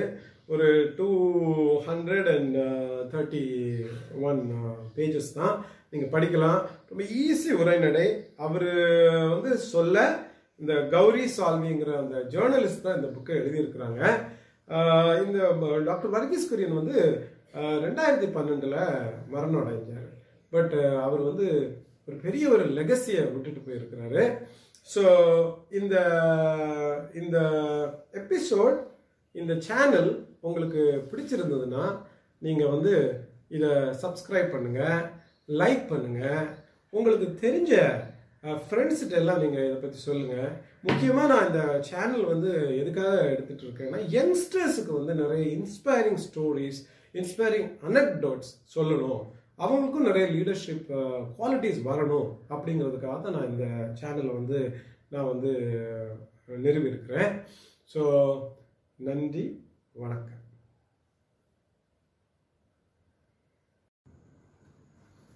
வணக்கம்.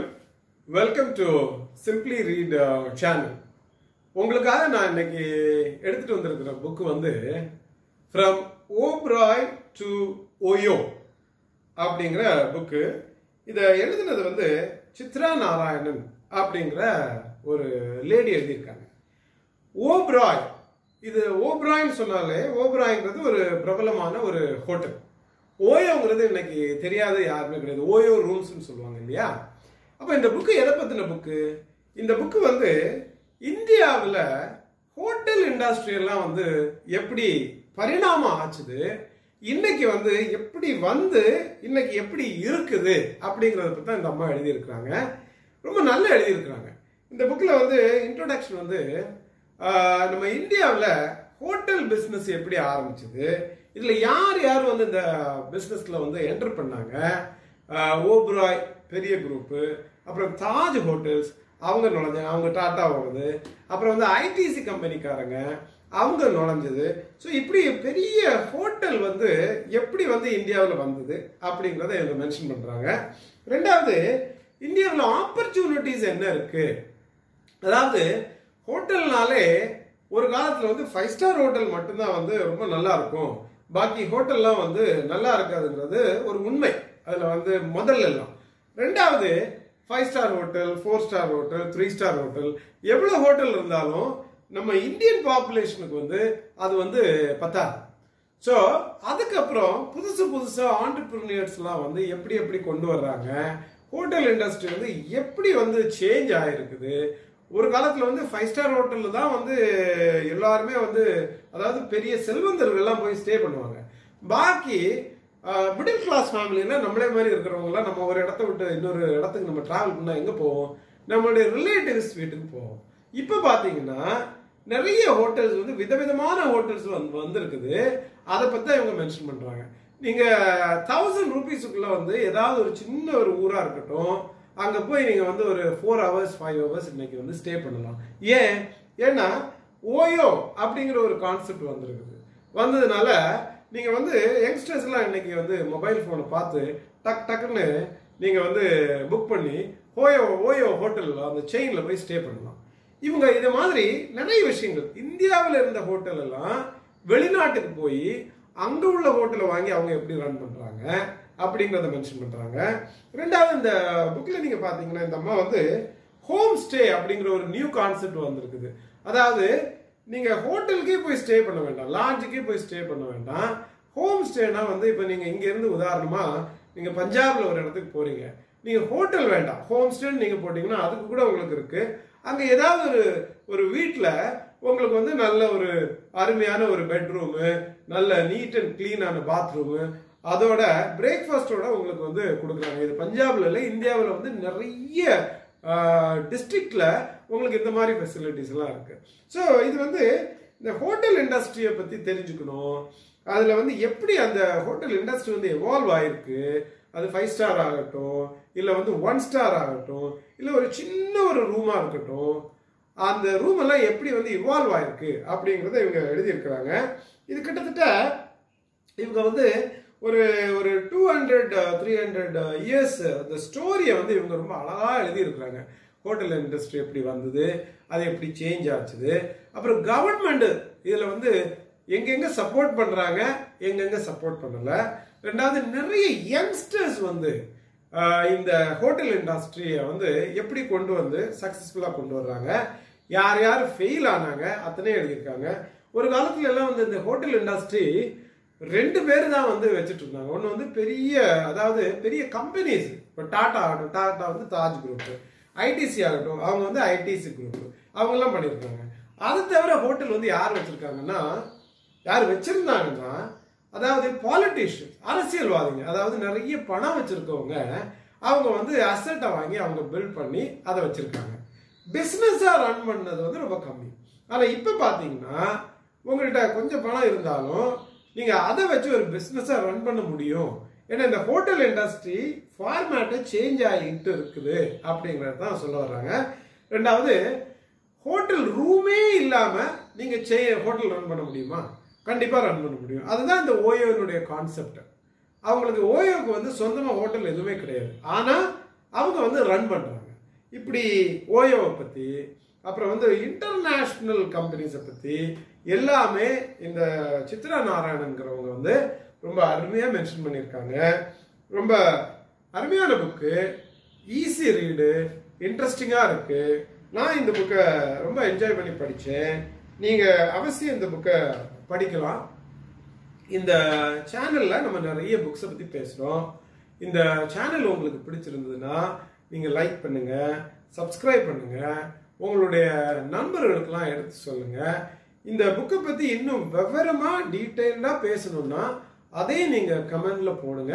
நான் உங்களை காண்டாக்ட் பண்ணுறேன் நன்றி வணக்கம். வணக்கம்.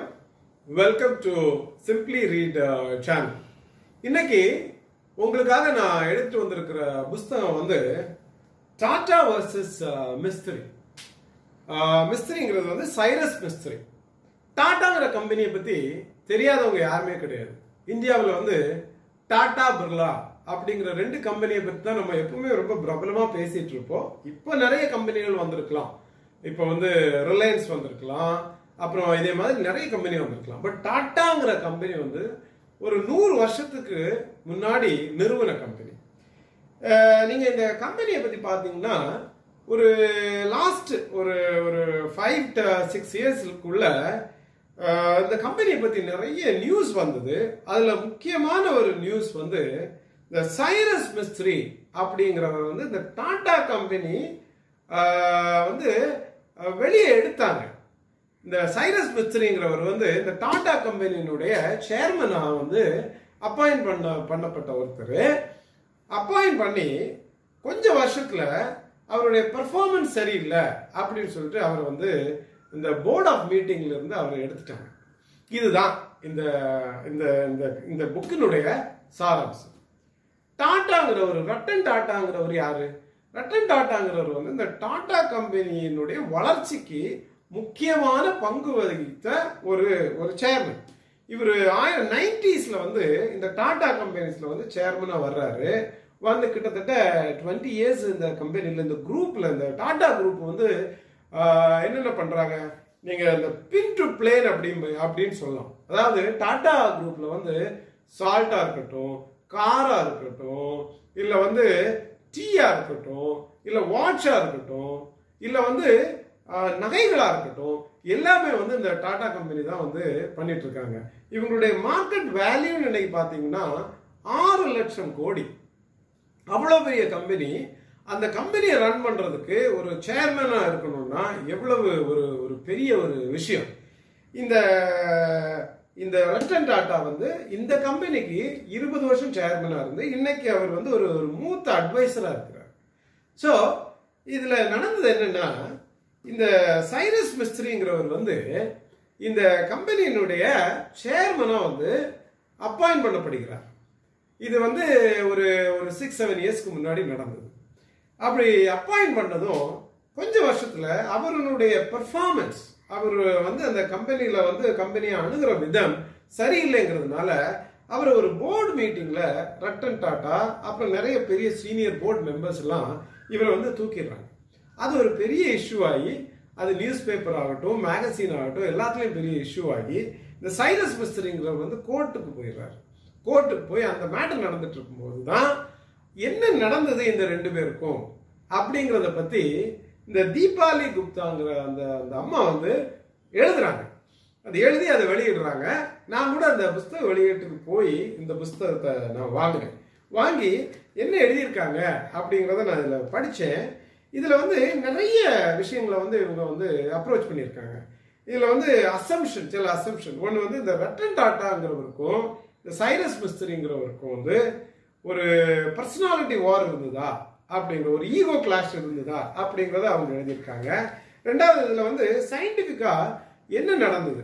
இப்போ இந்த சைரஸ் மிஸ்திரிங்கிறவர் வந்து ஏற்கனவே ஒரு பெரிய கோடீஸ்வரர். இங்கே வந்து சப்பூர் ஷப்பூர் பாலஞ்சி அப்படிங்கிற ஒரு கம்பெனி இந்தியாவில் கன்ஸ்ட்ரக்ஷன் ஆகட்டும் இல்லை வந்து நிறைய நிறைய எஃப்எம்சிஜி இப்போ எலக்ட்ரானிக் குட்ஸ் ஆகட்டும் அதுல எல்லாம் வந்து இவங்க வந்து இவங்களுடைய ஆளுமை வந்து இருக்குது. இவங்க நிறைய கம்பெனிஸை வந்து ரன் பண்ணிட்டு இருக்காங்க. அந்த கம்பெனியினுடைய ஓனர் தான் ஷாப்பூர் பாலன்ஜி ஸோ இவர் இந்த டாடா கம்பெனியில் வந்து நிறைய இவருடைய ஃபாதர் நிறைய ஷேர் வாங்கி வச்சிருக்காங்க. ஸோ இனிஷியலாக வந்து இந்த தீபாவளி என்ன சொல்கிறாங்கன்னா ஷாப்பூர் பாலஞ்சிக்கு வந்து சேர்மன் ஆகணும் அப்படிங்கிற ஒரு இன்ட்ரெஸ்டே இல்லை. ரட்டன் டாட்டா தான் வந்து இவரை அணுகி நீங்கள் சேர்மன் ஆகுங்க அப்படின்னு கன்வின்ஸ் பண்ணாரு. அதுக்கப்புறம் ஒரு ஸ்டேஜில் யார் வந்து அன்னைக்கு இவரை வந்து சேர்மன் ஆகணும்னு சொன்னாங்களோ அவரே போர்ட் மெம்பர்ஸ் எல்லாம் கூட்டிக்கிட்டு இவரை வந்து தூக்கிட்டாங்க. அப்படிங்கிறது தான் வந்து இதனுடைய ஒரு ஒரு ஒரு மைய கருத்து. அதுலேருந்து இவங்க வந்து ஒவ்வொன்றா சொல்ல வர்றாங்க. அதாவது இந்த இந்த மிஸ்திரி மிஸ்திரி வந்து அவருடைய அணுகுமுறையில் என்னது வந்து என்ன அணுகுமுறை வந்து ரத்தன் டாட்டாக்கு வந்து ஒத்துப்போகல அப்படிங்கிறத அவங்க சொல்கிறாங்க ரெண்டாவது இவர் வந்து யார் யாரையெல்லாம் வந்து எதிர்த்தார்? இந்த டாட்டாங்கிறதே வந்து ஒரு பெரிய ஒரு ஒரு குட்டி நாடுன்னு கூட சொல்லலாம். ஏன்னா அதில் வந்து நிறைய கம்பெனிஸ் இருக்குது கம்பெனியில் நிறைய சேர்மன் நிறைய நிறைய பேர் இருக்காங்க சேர்மனாக ஸோ அவங்களெல்லாம் இவர் வந்து அணைச்சு அரவணைச்சு போகல. அது கூட ஒரு காரணம்.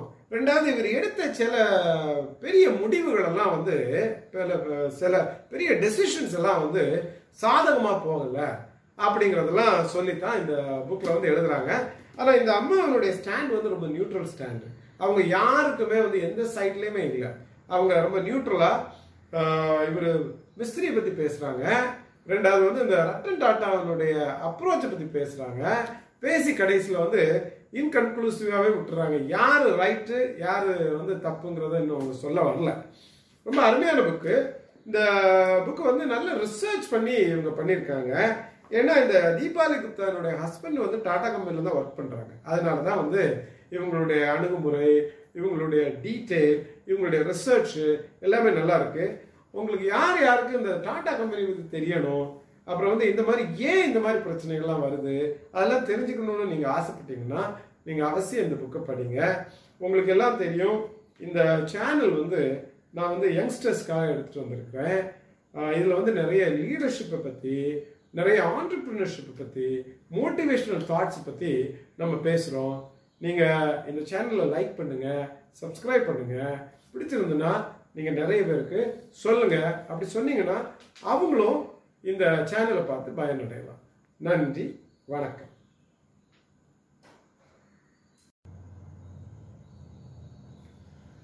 வணக்கம். Welcome to simply read channel இந்த சேனலில் உங்களுக்காக நான் இன்னைக்கு எடுத்துட்டு வந்திருக்கிற புஸ்தகம் வந்து தி ஆப்ஸ்டக்கிள் இஸ் த வே இது எழுதுனது வந்து ராயன் ஹாலிடே இந்த ஆத்தரை பத்தி நான் கொஞ்ச நாளாவே வந்து கேள்விப்பட்டுட்டு இருக்கிறேன். அவர் எழுதின புஸ்தகங்கள் எல்லாம் நான் வந்து கேள்விப்பட்டுட்டு இருந்தேன். இந்த புக்கு எனக்கு குறிப்பா வந்து ரொம்ப பிடி பிடிச்ச புக்கு ஏன் பிடிச்சது அப்படிங்கிறது காரணம் கூட சொல்றேன். நீங்க இந்த தலைப்பை பாருங்க. தி ஆப்ஸ்டக்கிள் இஸ் தி வே அப்படின்னா தடை வழிவகுக்கும் அப்படிங்கிறது தான் வந்து இவர் சொல்றாரு. ஒரு நெகட்டிவான ஒரு ஒரு டாபிக் எடுத்து அதை பாசிட்டிவா இந்த ஆத்தர் சொல்றாரு. தி ஆப்ஸ்டக்கிள் இஸ் இதில் அவர் என்ன சொல்ல வர்றாருன்னா அதாவது இந்த ஏன்ஷியன் ஆர்ட் அந்த பழமையான பிலாசபிகளை அவர் வந்து எடுத்து தடைகள் வந்து எப்படி வெற்றிக்கு வழிவகுக்குது அப்படிங்கிறது தான் இந்த ஆத்தர் வந்து சொல்றாரு. இதில் நீங்கள் பார்த்தீங்கன்னா இவர் வந்து இதில் குறிப்பிடுகிறதெல்லாம் குறிப்பிடுறதெல்லாம் வந்து பழைய ஃபிலாசபியை குறிப்பிட்டு அது வந்து நமக்கு வந்து ஒரு இன்ஸ்பைரிங்காக இவர் சொல்கிறாரு இதுல மகாத்மா காந்தியை பத்தி கூட அவர் சொல்றாரு. ஃபர்ஸ்ட் நம்ம வாங்க அவர் உள்ள உள்ள என்னென்ன சொல்றாரு அப்படிங்கிறத பார்ப்போம்.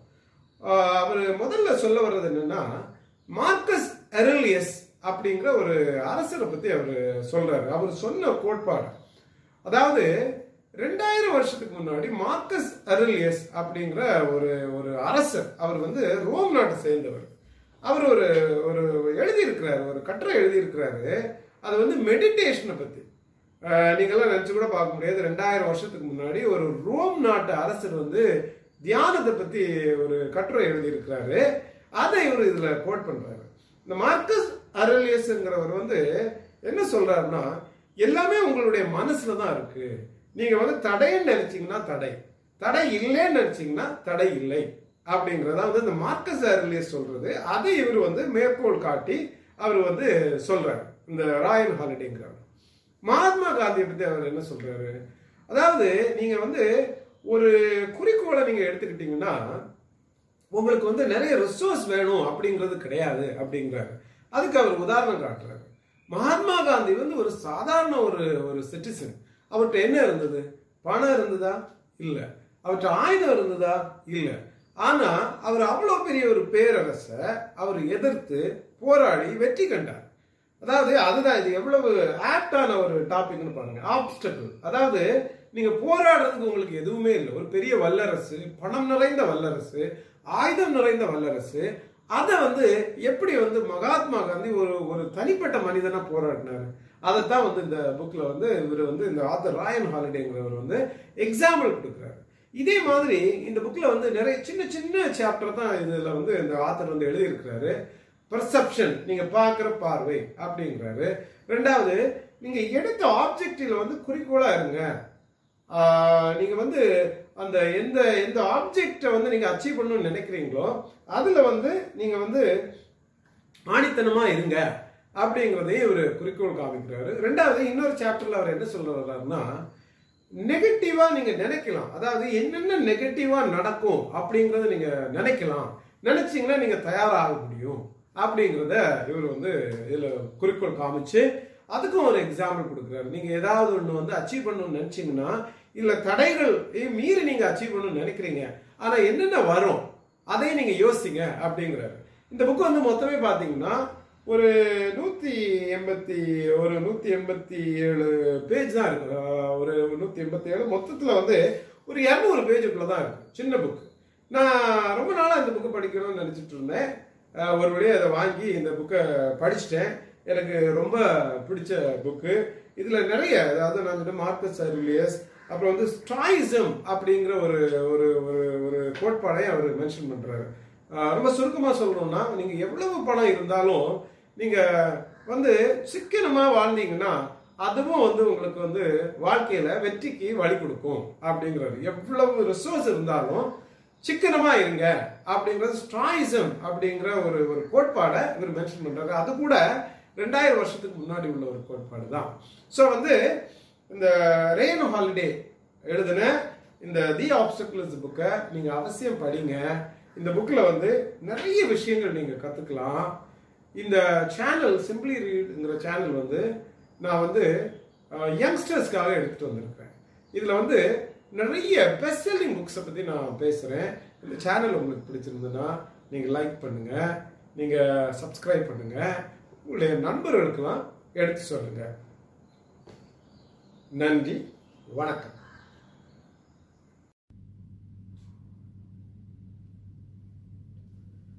வணக்கம்.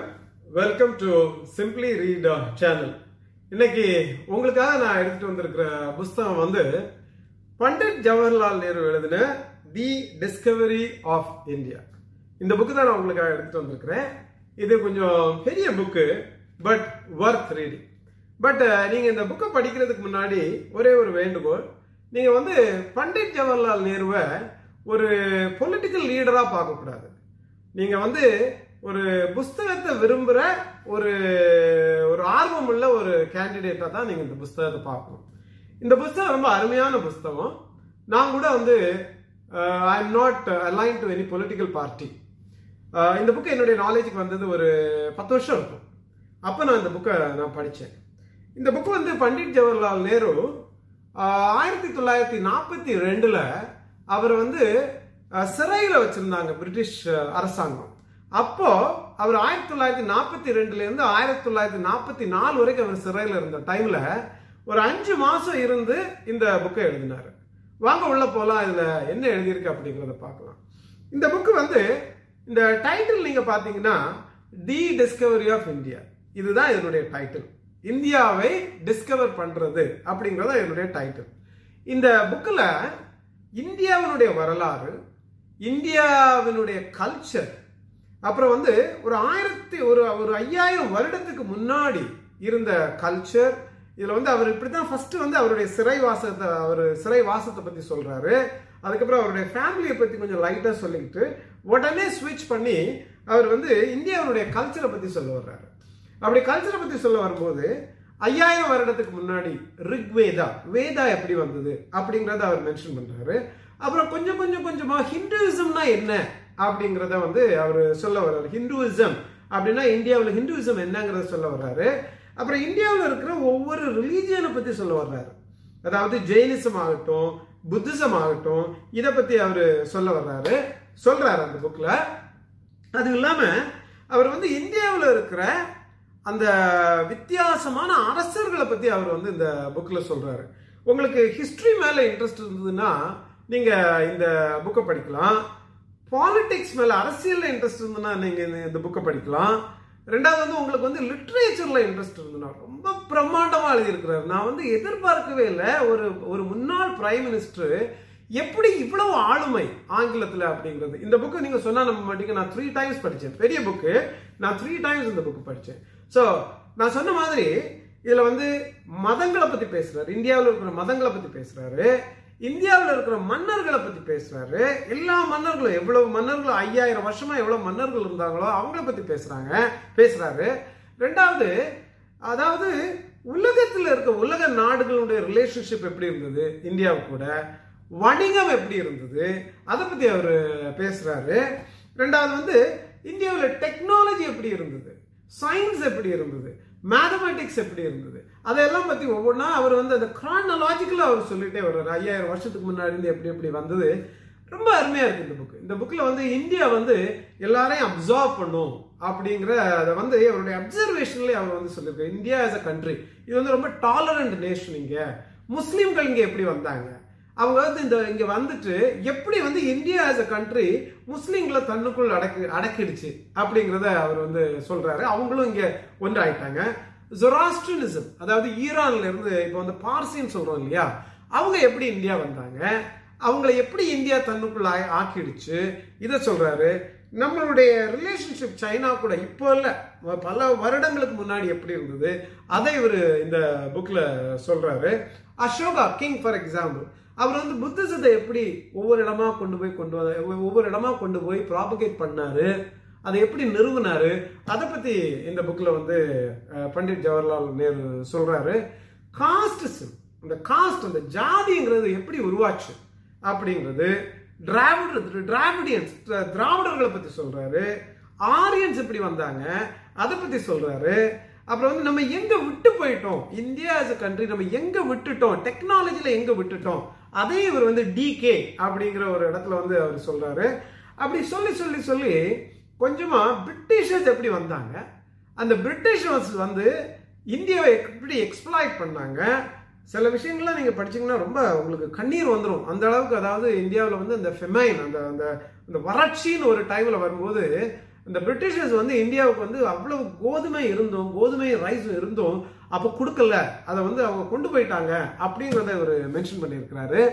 மொத்தத்தில் இந்த புக் வந்து ஒரு அருமையான புக் இதை வந்து கிளாசிக் அப்படின்னு சொல்லுவாங்க. இதை உலகத்தில் இருக்கிற நிறைய சயின்டிஸ்ட் ஆகட்டும் ஃபிலாசபர்ஸ் ஆகட்டும் எல்லாருமே இதை படிச்சிருக்கிறாங்க. பின்னாடி கூட பார்த்தீங்கன்னா இதை வந்து இதுக்கு வந்து இதை ரெவ்யூ பண்ணது. இதை ஃபீட்பேக் கொடுத்தது வேற யாரும் கிடையாது. Albert Einstein. இந்த புக்கு வந்து நீங்கள் படிச்சீங்கன்னா உங்களுக்கு வந்து நம்மளுடைய நாட்டை பற்றி நிறைய விஷயங்கள் தெரியும். நான் இதை படிச்சுட்டு நிறைய தடவை நான் வெளிநாடு போயிருக்கும்போது எனக்கு ரொம்ப ஈஸியாக இருந்தது வெளியில் வந்து நம்ம இந்தியா நம்ம எங்கே போனாலும் வெளிநாடு போகும்போது ஃபர்ஸ்ட் நம்ம கண்ட்ரியை பற்றி தான் அவங்க கேட்பாங்க. உங்கள் நாட்டில் என்ன இருக்குது அப்படின்னு. அப்படி கேட்கும்போது சொல்கிறதுக்கு நிறைய விஷயங்கள் இந்த புக்கில் இருக்குது இந்த புக்கு வந்து ரொம்ப அருமையான புக்கு நீங்கள் இந்த புக்கை வந்து அவசியம் படிக்கணும். இந்த புக்கு படிச்சீங்கன்னா இந்தியாங்கிறது என்னது? இந்தியாவில் என்ன இருந்தது? என்ன இல்லை? அப்புறம் வந்து என்னென்ன நடந்தது? யார் யார் என்னென்ன மன்னர்கள் அது யாரா இருக்கட்டும் சிவாஜி மகாராஜ் பத்தி அவர் சொல்லியிருக்கிறாரு அசோக் அசோகாவை பத்தி சொல்லியிருக்கிறாரு கனிஷ்காவை பத்தி சொல்லியிருக்கிறாரு நிறைய சொல்லிட்டே வந்திருக்கிறாரு. அப்புறம் வந்து புத்திசம் எப்படி வந்தது? நான் சொன்ன மாதிரி ஹிந்துவிசத்தினுடைய சாராம்சம் என்ன? ஹிந்துவிசம்னா என்ன? அப்படிங்கிறத சொல்லியிருக்கிறாரு. காஷ்மீரை பத்தி சொல்லியிருக்கு. சுருக்கமா சொன்னா காஷ்மீர்ல இருந்து கன்னியாகுமரி வரைக்கும் ஒரு ஐயாயிரம் வருஷத்தை பத்தி அவர் ரொம்ப அருமையா சொல்லியிருக்கிறாரு. நீங்க இந்த புக்கை அவசியம் படிக்கணும். உங்களுக்கு எல்லாம் தெரியும் நான் இந்த புக்கில் வந்து பயோகிராஃபி கல்ச்சர் மோட்டிவேஷன் இதை பற்றியெல்லாம் நான் சொல்கிறேன் உங்களுக்கு இந்த சேனல் பிடிச்சிருந்ததுன்னா நீங்கள் இதை லைக் பண்ணுங்கள் உங்கள் நண்பர்களுக்கு எடுத்து சொல்லுங்கள் இதை பற்றி இன்னும் விரிவாக பேசணும்னா அதையும் நீங்கள் கமெண்ட் பாக்ஸில் பாடு போடுங்க. நான் அவசியம் இன்னொரு செஷனில் இந்த புக்கை பற்றி நான் விரிவாக பேசுகிறேன் நன்றி வணக்கம்.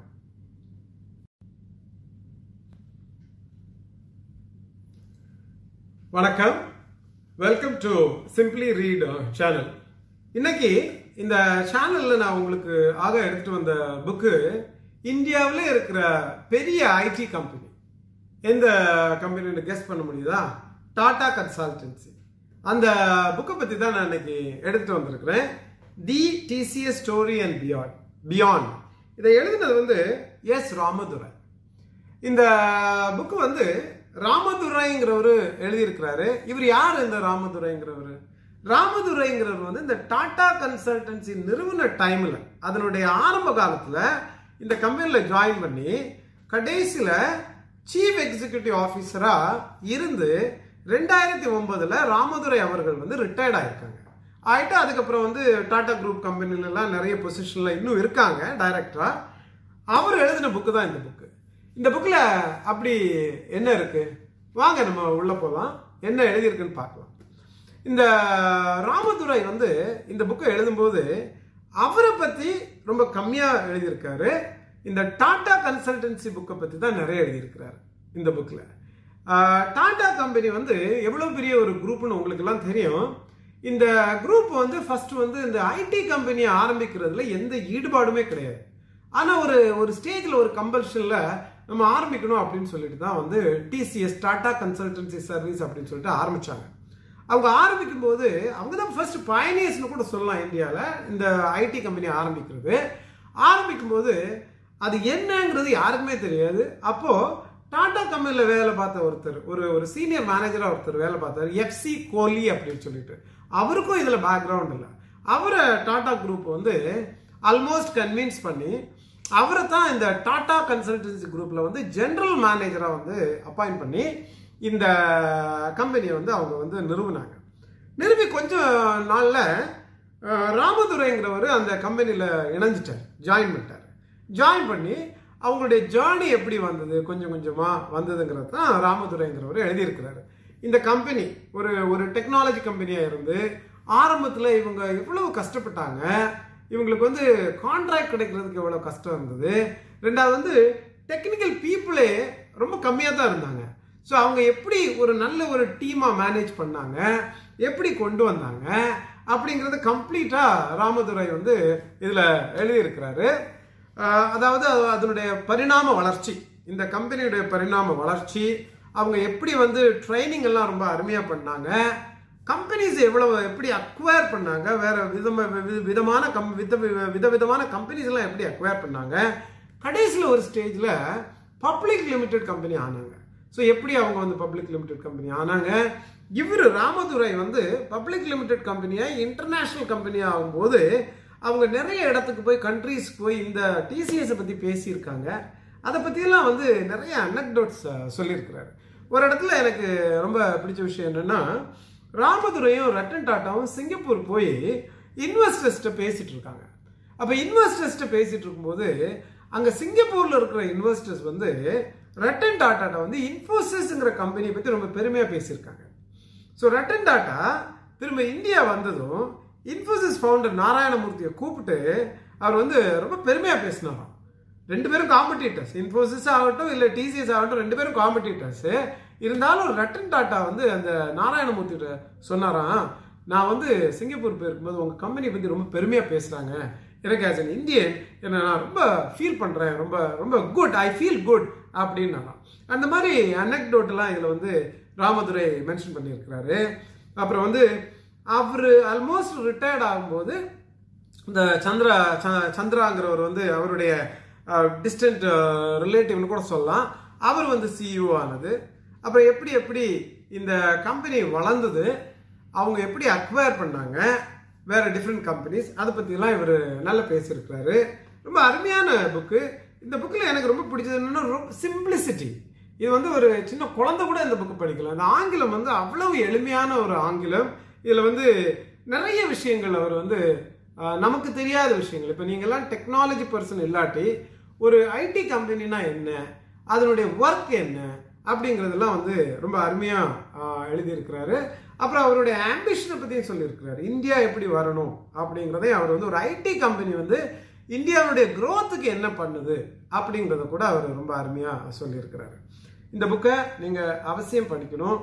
இந்த புக்கில் வந்து தெரிஞ்சுக்க வேண்டிய விஷயங்கள் நிறைய இருக்குது ஒரு இந்தியன் கம்பெனி வந்து இப்படி ஒரு ஐடி கம்பெனியை நிறுவி சக்ஸஸ்ஃபுல்லானது அது மட்டும் இல்லை வேர்ல்டுல எல்லாரும் ரெஸ்பெக்ட் பண்ணுற மாதிரி ஒரு கம்பெனியை வந்து எப்படி கொண்டு வந்தாங்க அப்படிங்கிறது படிக்கிறதுக்கு ரொம்ப இன்ட்ரெஸ்டிங்காக இருக்குது நீங்கள் இந்த புக்கை கண்டிப்பாக படிங்க. யூ வில் என்ஜாய் உங்களுக்கெல்லாம் தெரியும் நான் வந்து இந்த சிம்பிளி ரீட் சேனலில் மோட்டிவேஷன் சம்மந்தப்பட்டது பயோகிராஃபி சம்மந்தப்பட்டது லீடர்ஷிப் சம்மந்தப்பட்ட நிறைய புத்தகங்களை கொண்டு வர்றேன். உங்களுக்கு இந்த சேனல் பிடிச்சிருந்ததுன்னா நீங்கள் லைக் பண்ணுங்கள் உங்களுடைய ஃப்ரெண்ட்ஸ்கிட்ட எல்லாம் சொல்லுங்கள் நன்றி. வணக்கம்.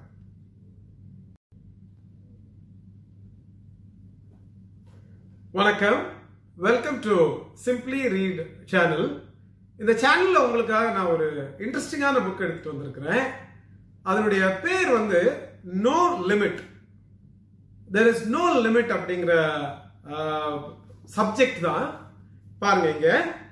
இதை எழுதினது வந்து முகேஷ் பன்சல் அப்படிங்கிறவர் எழுதியிருக்கிறாரு.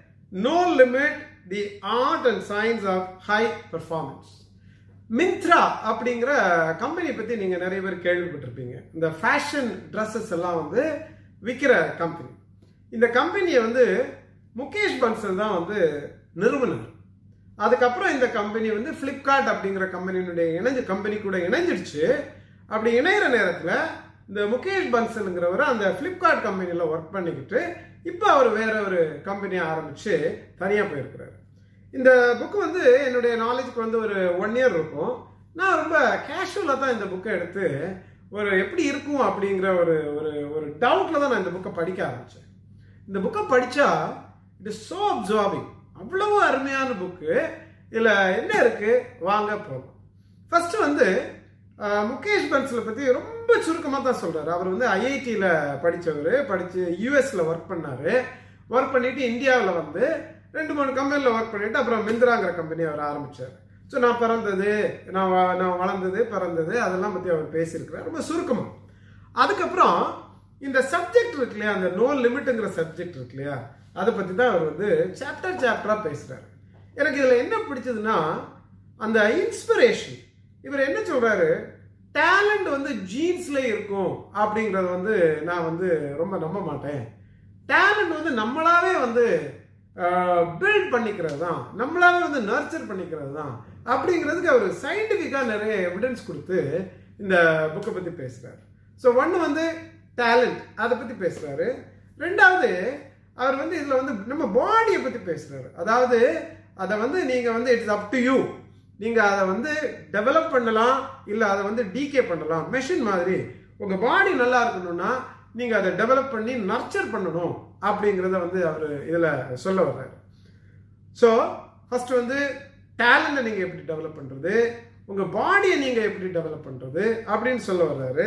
அதுக்கப்புறம் அவர் மைண்ட் பிளாஸ்டிசிட்டி அப்படிங்கிறத சொல்ல வர்றாரு. பிரெயினுங்கிறத வந்து நீங்கள் ஒர்க் கொடுத்துட்டே இருந்தால் தான் இந்த பிரெயின் வந்து ஒர்க் பண்ணும்.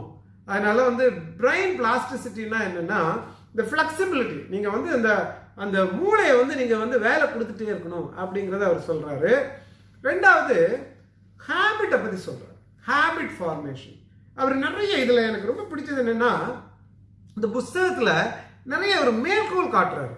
இவர் வந்து படித்த புஸ்தகங்கள் மைண்டை பற்றி ஆகட்டும் பாடியை பற்றி ஆகட்டும் இல்லை பிரெயினை பற்றி ஆகட்டும் இல்லை சைக்காலஜி பற்றி ஆகட்டும் அத்தனையும் அவர் வந்து மேற்கோள் காட்டி கா- காமிச்சு காமிச்சு தான் வந்து சாப்டர்லாம் நிறைய சாப்டர் பில்ட் பண்ணுறாரு இதில் வந்து ஹேபிட்டை நீங்கள் எப்படி ஃபார்ம் பண்ணணும்?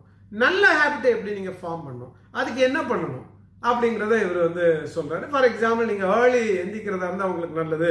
சீக்கிரம் எந்திரிச்சிங்கன்னா உங்களுக்கு நிறைய ப்ரைமிங் ஆஃப் தி ஹேபிட்ஸ் வரும் அப்படிங்கிறத அவர் சொல்கிறாரு ஸோ வந்து genes talent body mind habit ரெண்டாவது கிரியேட்டிவிட்டி அப்படிங்கிறத அவர் சொல்கிறவர் இந்த கிரியேட்டிவிட்டி அண்ட் இன்னோவேஷன் வந்து ஏன் தேவை? அதை எப்படி நீங்கள் வந்து கிரியேட்டிவிட்டியை கொண்டு வரலாம்? அப்புறம் அவர் இன்னொன்று கூட அதில் சொல்கிறாரு நீங்கள் எதை வேணும்னாலும் கற்றுக்கலாம் தேர்ட்டி ஹவர்ஸ் நீங்கள் ஒரு தேர்ட்டி ஹவர்ஸ் முப்பது மணி நேரம் நீங்கள் செலவிட்டிங்கன்னா நீங்கள் எந்த விஷயத்தையும் கொஞ்சம் கற்றுக்க முடியும். அப்படிங்கிறதுக்கு அவரே உதாரணத்தை காமிச்சு நிறைய சொல்கிறாரு இதை நான் ஒத்துக்கு வேணாம் என்னுடைய பர்சனல் லைஃப்பில் கூட நீங்கள் தேர்ட்டி ஹவர்ஸ் எதுலையாவது உள்ள ஸ்பெண்ட் பண்ணீங்கன்னா உங்களுக்கு மாஸ்டரி வராது. பட் ஒரு சின்ன ஒரு ஒரு என்ன சொல்றது ஒரு எக்ஸ்பர்டைஸ் அந்த சப்ஜெக்ட்ல வரும். அது வந்து ஒரு ஒரு ஆர்ட் ஆர்ட் ஒரு பெயிண்டிங்கா இருக்கட்டும் இல்லை ஒரு மியூசிக்கா இருக்கட்டும் அதை தான் அவர் சொல்ல வர்றாரு. ரெண்டாவது இதுல வந்து அவர் ஹேபிட்டுக்கு அப்புறம் கிரியேட்டிவிட்டிக்கு அப்புறம் பர்பஸ் ஆஃப் லைஃப் அது வந்து எல்லாருக்கும் இருக்கணும். உங்களுக்கும் ஒரு பர்பஸ் இருக்கணும். எல்லாருக்கும் ஒரு பர்பஸ் இருக்கணும். அப்படி பர்பஸ் இருந்தால் தான் வாழ்க்கையில் வெற்றிடம்ங்கிறது கிடையாது இருக்காது அப்படிங்கிறத சொல்ல வர்றாரு. ஸோ இந்த புக்கில் ரொம்ப எனக்கு பிடிச்சது என்னென்னா ஒவ்வொரு சாப்டருக்கு அப்புறமும் சின்னதாக சம்மரி கொடுத்துட்றாரு அப்புறம் எல்லா சாப்டர்லையுமே அவர் எந்தெந்த புக்கை பற்றி படித்தாரோ அந்த புக்கை பற்றி அவர் வந்து மென்ஷன் பண்ணுறாரு அது சைக்காலஜி ஆகட்டும் இல்லை வந்து மோட்டிவேஷனல் டாக் ஆகட்டும் இல்லை பிரைனை பற்றி ஆகட்டும் இல்லை மைண்டை பற்றி ஆகட்டும் இல்லை வந்து ப்ரொடக்டிவிட்டியை பற்றி ஆகட்டும் எல்லாத்தையுமே அவர் வந்து நிறைய படிச்சிருக்கிறார் இதில். ரெண்டாவது வந்து ரொம்ப இன்ஸ்பைரிங்காக இருக்கு. இதுக்கு வந்து இந்த புக்கை படிக்கிறதுக்கு எந்த ஏஜ் லிமிட்டும் கிடையாது. மாணவர்கள் கண்டிப்பாக ஸ்டூடெண்ட்ஸ் வந்து இதை கண்டிப்பாக படிக்கணும். ஆண்டர்பிரினியர்ஸ் இந்த ஒர்க் எல்லாம் பண்ணுறாங்க இல்லைங்களா? அவங்க கண்டிப்பாக இதை படிக்கலாம். எல்லாருமே இந்த புக்கை படிக்கலாம். நான் இந்த புக்கை வந்து அடிக்கடி ஒரு ஒரு தடவை இல்லை பல முறை நான் இந்த புக்கை படித்து படித்து அதில் என்ன எழுதியிருக்குது அதில் வந்து என்ன மேற்கோள் காட்டியிருக்காங்க வேறு புக்கை பற்றி அதை அத்தனையுமே நான் வந்து படிச்சிருக்கிறேன். இந்த ஆத்தர் வந்து ரொம்ப பாப்புலர் ஆத்தர் கிடையாது. இவர் வந்து எனக்கு தெரிஞ்சு இவர் வந்து இந்த ஒரு புக் தான் எழுதியிருக்காருன்னு நினைக்கிறேன். இந்த ராகுல் டிராவிட் அந்த கிரிக்கெட் கிரிக்கெட்டர் இருக்கார் இல்லையா அவர் தான் இந்த புக்குக்கு ஃபார்வர்டு எழுதியிருக்கிறாரு. நல்ல புக் நீங்கள் வந்து இதை படிங்க. வாய்ப்பு கிடைச்சுன்னா இதை படிங்க. இதை படிச்சீங்கன்னா நீங்கள் கண்டிப்பாக இதை என்ஜாய் பண்ணுவீங்க. இந்த சேனலில் நான் வந்து நிறைய மோட்டிவேஷ்னல் புக்ஸை பற்றி கொண்டு வர்றேன். லீடர்ஷிப் புக்ஸை பற்றி நிறைய பேசுகிறேன் இந்த புக்கை பற்றி இன்னும் உங்களுக்கு விரிவாக தெரியணும்னா அதுக்காகவும் நான் வந்து ஒரு செஷன் எடுக்கிறேன். இந்த சேனல் பிடிச்சிருந்ததுன்னா நீங்கள் வந்து லைக் பண்ணுங்கள் சப்ஸ்கிரைப் பண்ணுங்கள் வேற எல்லாருக்கும் எடுத்து சொல்லுங்கள் நன்றி வணக்கம். வணக்கம். Welcome to simply read channel இந்த சேனல்ல உங்களுக்காக நான் கொண்டு வந்திருக்கிற புஸ்தகம் வந்து ரொம்ப அருமையான கலர்ஃபுல் புஸ்தகம். அதனுடைய டைட்டில் என்ன? த சில்க் ரோட்ஸ் அது ரிட்டன் பாய் பீட்டர் ஃப்ராங்கோப்பன் அப்படிங்கிற ஒரு எழுதின புக்கு தான். நான் ரொம்ப விரும்பி படித்த புக் இது. இந்த சில்க் ரோட்ஸ் அப்படிங்கிறது வந்து எத்தனை பேர் வந்து கேள்விப்பட்டிருக்கீங்க? சில்க் ரோட்ஸ்னா என்னது? நீங்க கேள்விப்பட்டிருப்பீங்க. ஆனா அந்த சில்க் ரோடுங்கிறது என்னதுங்கிறது நிறைய பேருக்கு தெரியாது. இது ஒரு வரலாற்று சம்பந்தப்பட்ட ஒரு புஸ்தகம். அப்படி நீங்க வர ஹிஸ்டரி சம்பந்தப்பட்ட புஸ்தகம்னு சொன்னதும் நிறைய பேர் வந்து அது ஒரு போரிங் புக்கு அப்படின்னு நினைச்சிருவாங்க. அப்படி கிடையாது. இதுல இன்ஃபர்மேஷன் ஆகட்டும் இன்ட்ரெஸ்டிங் ஃபேக்ட்ஸ் ஆகட்டும் நிறைய இருக்கு. வாங்க உள்ளுக்குள்ள போகலாம் என்னங்கிறத நம்ம பார்ப்போம். இந்த சில்க் ரோடு அப்படிங்கிறது என்னன்னா சில்க் ரோட்ஸ் அப்படிங்கிறது என்னன்னா அதாவது இதுல வந்து நீங்க வந்து இந்த உலகத்துல இருக்கிற நிறைய கண்ட்ரியை பத்தி இந்த ஆத்தர் வந்து சொல்றாரு. இதுல மையமா எதை வச்சு பேசுறாருன்னா இட்டலி அந்த இட்டலி அந்த இட்டலிங்கிறது தான் அந்த காலத்துல அந்த ரோம் அப்படின்னு சொல்ற அந்த ரோம் ரோமாபுரி அப்படின்னு சொல்லுவாங்க இல்லைங்களா? அந்த இட்டலிக்கும் இட்டலியில இருந்து சைனா வரைக்கும். நீங்கள் இட்டலியிலேருந்து பார்த்தீங்கன்னா இட்டலி ஆகட்டும் ஈஜிப்ட் ஆகட்டும் ஏமான் ஆகட்டும் டர்க்கி ஆகட்டும் இல்லை கிரீஸ் ஆகட்டும் பர்ஷியா ஆகட்டும் இல்லை இந்த ரஷ்யா அப்படியே அந்த இட்டலியிலிருந்து அந்த சில்க் ரோடு அப்படிங்கிறது வந்து சைனா வரைக்கும். அந்த பிஸ்னஸ் சம்பந்தமா வணிகம் சம்பந்தமா அது வந்து ரோடு ஆகட்டும் இல்ல கடல் இன்னும் ஐ மீன் சார்ந்த அந்த இதா ரூட் ஆகட்டும் அது எவ்வளவு முக்கியத்துவம் வாய்ந்தது அப்படிங்கிறத தான் வந்து இந்த இந்த ஆத்தர் வந்து பீட்டர் ஃபிராங்கோபன் அப்படிங்கிறவர் வந்து மென்ஷன் பண்றாரு. இவர் பீட்டர் ஃபிராங்கோபன்ங்கிறவர் வந்து ஆக்ஸ்போர்ட் காலேஜில் ஒரு ப்ரொஃபஸர் ஸோ இந்த புக்கினுடைய கவரே பார்த்தீங்கன்னா ரொம்ப ஒரு ஒரு கலர்ஃபுல் கலர் uh, இந்த புக்கை வந்து நான் ஒரு தடவை ஏத்தன்ஸில் ஏர்போர்ட்டில் நான் இந்த புக்கை பார்த்தேன். எனக்கு பார்த்ததுமே அந்த கலர் ரொம்ப பிடிச்சி போச்சு. பட் அன்னைக்கு நான் வாங்கலை. ஃபார் சம் ரீசன் வந்து நான் அந்த புக்கை வாங்கலை. அதுக்கப்புறம் பழையபடி இங்கே நான் வந்து மும்பையில் ஏர்போர்ட்டில் பார்க்கும்போது இந்த புக் இருந்தது. அதுக்கப்புறம் நான் அதை வாங்கினேன். இதில் என்ன அந்த ஆத்தர் சொல்ல வர்றாருன்னா அதாவது அந்த காலத்தில் இந்தியா ஆகட்டும் இல்லை சைனா ஆகட்டும் இங்கிருந்து எவ்வளவு பொருள்கள் வெளிநாட்டுக்கு போயிருக்குது? அது பெர்ஷியாக்கோ இல்லை இட்டலிக்கோ இல்லை வந்து ஈஜிப்டுக்கோ போயிருக்கு அப்படிங்கிறத நீங்கள் பார்த்தீங்கன்னா இந்தியாவினுடைய வணிகத்தை பற்றி உங்களுக்கு இதில் நல்ல தெரியும். நல்ல தெரிய வரும். சைனால சில்க் அந்த சில்க் வந்து எவ்வளவு பாப்புலரு அது சைனாலேருந்து ஆப்கானிஸ்தான் போய் அந்த ரஷ்யா போகிற ரூட் போய் அப்படியே போய் போய் போய் ஈஜிப்ட் போய் ரோம் வரைக்கும் போயிருக்கு. அந்த காலத்தில் ரோம்ல என்ன பாப்புலரா இருந்தது? ரோம்ல வந்து கோல்டு காயின்ஸ் வந்து ரொம்ப பாப்புலரா இருந்தது. அந்த காயின்ஸை வந்து இவங்க வந்து ஷிப்ல நிறைய கொண்டு வந்து இந்தியாவில் கூட அரசர்கள் கூட அந்த காயினை பார்த்து ரொம்ப அட்மையர் பண்ணி அதை வந்து இங்கே வந்து காயினை வச்சுருக்காங்க அப்படின்னு வரலாற்று குறிப்புகள் சொல்லுது. அதே மாதிரி இந்தியாவில் வந்து ஸ்பைசஸ் இருக்கு இல்லையா? ஸ்பைஸ் இருக்கு இல்லையா? அந்த ஸ்பைஸ் வந்து ஸ்பைஸு இண்டிகோ அந்த கலரு இதெல்லாம் வந்து இந்தியாவிலிருந்து போயிருக்கு. ஸோ அந்த பிஸ்னஸை பற்றி தான் இதில் பேசுகிறாங்க பேசும்போது இந்த ஆத்தர் வந்து அந்த காலத்தில் உங்களை வந்து ஒரு ரெண்டாயிரம் வருஷத்துக்கு முன்னாடியே இருந்தே கூட்டிகிட்டு போய் ரெண்டாயிரம் ரெண்டாயிரத்தி ஐநூறு வருஷத்துக்கு முன்னாடி இருந்தே அவர் கூட்டிட்டு போய் எல்லாத்தையும் பற்றி பேசுகிறாரு இந்தியாவை பற்றியும் பேசுகிறாரு இந்தியாவில் இருக்கிற மதத்தை பற்றி பேசுகிறாரு அப்புறம் தமிழ்நாட்டை பற்றி இவர் நிறைய பேசுகிறாரு நான் வந்து ரொம்ப ஆச்சரியப்பட்டேன். இந்த ஆத்தர் வந்து இந்த பூம்புகார் அப்படிங்கிற இடத்துல வணிகம் எப்படி நடந்தது? அதாவது இட்டலி ரோம்ல இருந்து இங்க எப்படி வந்தாங்க இங்க இருந்து அங்க எப்படி போனாங்க அதை பத்தி இந்த ஆத்தர் எழுதியிருக்கிறாரு. தமிழ்நாட்டு கவிதைகளை பத்தி இதுல குறிப்பிட்டிருக்கிறாரு. அதுதான் எனக்கு ரொம்ப பிடிச்சது. அப்படியே அவர் வந்து சைனா சைனாவினுடைய வியாபாரம் அப்புறம் வந்து குதிரைகள் அந்த குதிரை மங்கோலியா மங்கோலியா அந்த ரீஜன்ல இருந்து குதிரைகளை வந்து ரோமுக்கு ஆயிரக்கணக்கில் எடுத்துட்டு போனாங்க. அப்புறம் அந்த பர்ஷியன் சொல்லி இப்போ அந்த அரேபியா அரேபியா ஈராக் ஆகட்டும் ஈரான் ஆகட்டும் அதனுடைய முக்கியத்துவம் என்ன? அந்த ரூட்டினுடைய முக்கியத்துவம் என்ன இம்பார்ட்டன்ஸ் என்ன அதெல்லாம் பற்றி ரொம்ப அருமையாக பீட்டர் பிராங்கோ பிராங்கோப்பன் வந்து எழுதியிருக்கிறாரு. இதில் வந்து மதங்கள் வந்து என்ன ரோல் ப்ளே பண்ணிச்சுது? அது வந்து கிறிஸ்டியன் ஆகட்டும் இஸ்லாமிய மதம் ஆகட்டும் ஜொராஸ்டன் மதம் ஆகட்டும் ஜுடாயிசம் ஆகட்டும் அதை பற்றி மென்ஷன் பண்ணியிருக்கிறாரு. ரெண்டாவது மொத்தத்தில் இந்த புக்கில் வந்து அவர் ஆத்தர் வந்து ஒரு புது கருத்தை கொண்டு வர்றாரு. என்னன்னா இந்த சில்க் ரோடுங்கிறத வந்து நம்ம இக்னோர் பண்ணவே முடியாது. அவர் என்ன சொல்றாருன்னா இன்னைக்கு நம்ம வந்து லண்டனை பத்தி பேசிட்டு இருக்கோம் இல்ல யூஎஸ்ஏ பத்தி பேசிட்டு இருக்கோம். அவர் சொல்றாரு அதெல்லாம் ஒரு கண்ட்ரியா யாருமே அப்போது அந்த காலத்துலலாம் யூஎஸ்ஏ யாரும் கண்டு கூட பிடிக்கல. பட் லண்டன் எல்லாம் ஒரு கண்ட்ரியே இல்லை. அப்படிங்கிறது தான் அவர் அவரோட அவர் சொல்றது. அஹ், இத்தாலியில இருந்து பார்த்தீங்கன்னா யாருமே வந்து யூரோப் பக்கம் அந்த ஈஸ்டர்ன் யூரோப்போ இல்லை வெஸ்டர்ன் யூரோப்போ இல்லை வந்து லண்டனோ வந்து போகணும்னு நினைக்கல. அவங்க வந்து ஈஜிப்ட் பக்கம் வரணும் அப்புறம் கிரீஸ் பக்கம் வரணும் அப்புறம் வந்து பெர்ஷியா பக்கம் வரணும் இந்தியா பக்கம் வரணும் சைனா பக்கம் வரணும்னு தான் சொல்லி ஆசைப்பட்டாங்க. ஏன்னா இதுதான் வந்து ரொம்ப வளம் நிறைந்த நாடு அப்படிங்கிறார். அவருடைய அவருடைய எதிர்பார்ப்புல இன்னும் இன்னும் கொஞ்சம் காலத்துல இந்த நாடுகள் தான் வந்து டாமினேட் பண்ணும் அப்படிங்கிறது தான் அவர் முன் வைக்கிறார் இந்த புக்ல இந்த சில்க் ரோட்ஸ் அப்படிங்கிற புக்ல ரொம்ப இவர் ப்ரொஃபஸர் இல்லையா? அதனால ரொம்ப ஆராய்ச்சி பூர்வமாக எழுதியிருக்கிறார். இந்த புக்கை பார்த்தீங்கன்னா இதில் வந்து ஒரு ஒரு ஒரு சப்ஸ்டான்ஷியல் போர்ஷன் வந்து ரெஃபரன்ஸ்க்கே விட்டுருக்கிறாரு. அவ்வளவு ஆர்டிக்கிள் படித்து அவ்வளவு புக்ஸை படித்து அதுக்கப்புறம் இந்த புக்கை எழுதியிருக்கிறாரு.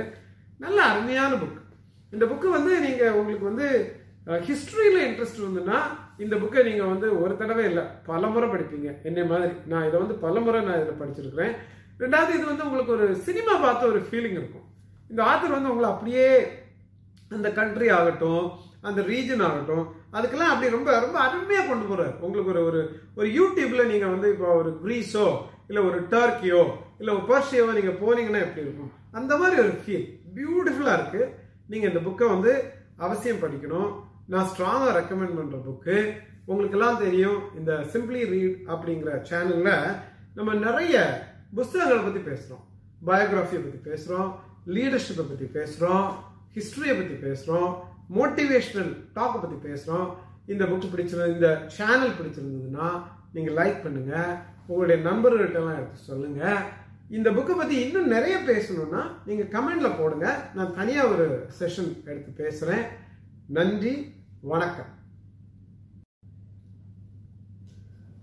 வணக்கம். Welcome to simply read channel இன்னைக்கு உங்களுக்காக நான் எடுத்துட்டு வந்திருக்கிற புஸ்தகம் வந்து இந்தியாவில் பிரபலமான ஒரு பிராண்ட் நேம் அதை பற்றின புஸ்தகம் தான். அந்த பிராண்ட் நேம் என்னன்னா டைட்டன் டைட்டன்ங்கிற புஸ்தகத்தை பற்றி தான் நான் இன்னைக்கு உங்களுக்காக எடுத்துட்டு வந்திருக்கிறேன். இந்தியாவில் நீங்கள் டைட்டன் அப்படின்னு கேட்டிங்கன்னா அது சின்ன வயசு பையனாகட்டும் இல்லை பெரியவங்களாகட்டும் தெரியாதவங்க ரொம்ப கம்மி இல்லையா? ஏன் அப்படி? அதாவது ஆயிரத்தி தொள்ளாயிரத்தி எண்பத்தி நாலுல ஆரம்பிச்ச இந்த டைட்டன்கிற கம்பெனி இன்னைக்கு இவ்வளவு பிரபலமா ஆச்சுதுன்னா அதனுடைய காரணங்கள் என்ன? அவங்களுடைய இடர்பாடு அவர்கள் பட்ட இடர்பாடுகள் என்ன? அதை பத்தி தான் இந்த புக்ல இந்த வினய் காமத் அப்படிங்கிறவரு எழுதியிருக்கிறார். இதுல ரெண்டு மூணு விஷயங்கள் நான் உங்களுக்கு சொல்ல விரும்புகிறேன் அதாவது ஒரு ஐம்பது வருஷத்துக்கு முன்னாடி எல்லாம் வாட்ச் அப்படின்னு நீங்க எடுத்துக்கிட்டாலே ஜப்பான்லேருந்து வரும் இல்லாட்டா சுவிட்சர்லாந்துலேருந்து வரும் இல்லை மேலை நாடுகள்லேருந்து வரும். இந்தியாவில் வாட்ச் வந்து தயாரிக்கிற கம்பெனி இல்லை. அதுக்கப்புறம் ஹெச்எம்டி அப்படின்னு ஒரு கம்பெனி தான் வந்து இந்தியா ஆரம்பித்து வாட்சுகள்லாம் தயாரிச்சாங்க. பட் துரதிருஷ்டவசமாக அந்த கம்பெனி வந்து ரொம்ப பெரிய அளவில் எதுவுமே சாதிக்கல. இந்த டைமில் தான் வந்து டாட்டா குரூப்பில் வாட்ச் ஆரம்பிக்கலாம் வாட்சுகளை நம்ம வந்து இப்போ தயாரிக்கலாம் அப்படின்னு சொல்லிட்டு அவங்க வந்து முனைந்து டெல்லியில் போய் அவங்க இதுக்காக அப்ரூவல் கேட்குறாங்க பர்மிஷன் கேட்குறாங்க அந்த டைமில் ஒரு சி- ஒரு ஐஏஎஸ் ஆஃபீஸர் சொன்னாராம் நீங்கள் வந்து வாட்சே தயாரிக்க முடியாது. இந்தியாவில் நீங்கள் வாட்சே தயாரிக்க முடியாது அப்படின்னு சொல்லிட்டு என்கரேஜ் பண்ணாமல் டிஸ்கரேஜ் பண்ணிட்டாங்க. அதையும் மீறி ஆயிரத்தி தொள்ளாயிரத்தி எண்பத்தி நாலில் டாடா கம்பெனியும் டிட்கோ அப்படிங்கிற தமிழ்நாட்டை சேர்ந்த ஒரு கார்பரேஷன் சேர்ந்து தான் இந்த கம்பெனி ஆரம்பிக்கிறாங்க. ஸோ இந்த டைட்டன் அப்படிங்கிற பிராண்டில் தமிழ்நாட்டினுடைய பங்கு ஒரு முக்கியமான ஒரு பங்கு. ஸோ இப்படி இவங்க ஆயிரத்தி தொள்ளாயிரத்தி எண்பத்தி நாலில் இந்த கம்பெனி ஆரம்பிக்கிறாங்க. ஆரம்பிக்கும் போது அவங்க வந்து பட்ட கஷ்டங்கள் இந்த கம்பெனி ஆரம்பிக்கும் போது ஆரம்பிக்கும் போது இதில் முக்கியமாக யார் இதில் ஈடுபட்டாங்கன்னா சர்செக்ஸ் தேசாய் அப்படின்னு டா- டாடா கம்பெனியில் ஒர்க் பண்ண ஒரு ஒரு- ஒரு ஒரு பெரிய ஒரு ஆஃபீஸர் தான் இங்கே வர்றார். இந்த கம்பெனியை வந்து ஆரம்பிக்கும் போது அவர் தான் அங்கே வந்து ஜாயின் பண்ணி அவர் ஒரு அருமையான ஒரு டீம் வச்சு ஃபர்ஸ்ட் ஒரு ஜாயின்ட் வெஞ்சர் டாடா கம்பெனி அப்புறம் வந்து தமிழ்நாடு டிட்கோ அப்புறம் வந்து பிரான்ஸ்ல இருக்கிற ஒரு கம்பெனியோட தான் ஆரம்பிக்கிறாங்க. ஆரம்பிச்சு இவங்க ஹோசூர்ல ஃபேக்டரி ஆரம்பிக்கிறாங்க. இதுல ரொம்ப இன்ட்ரெஸ்டிங் சமாச்சாரம் என்னன்னா நீங்க வாட்சுகள் எல்லாம் வந்து அசம்பிள் பண்ணும்போது உங்களுக்கு சின்ன வயசு ஆணா இருக்கட்டும் பெண்ணா இருக்கட்டும் அவங்க தான் தேவை. ஒரு ஒரு பதினெட்டுல இருந்து ஒரு இருபது வயசு அஹ், இருக்கிற இளைஞர்கள் தான் வந்து ஏன்னா அவங்க ரொம்ப ஆக்டிவாக இருப்பாங்க ரொம்ப ரொம்ப திறமையாக இருப்பாங்க.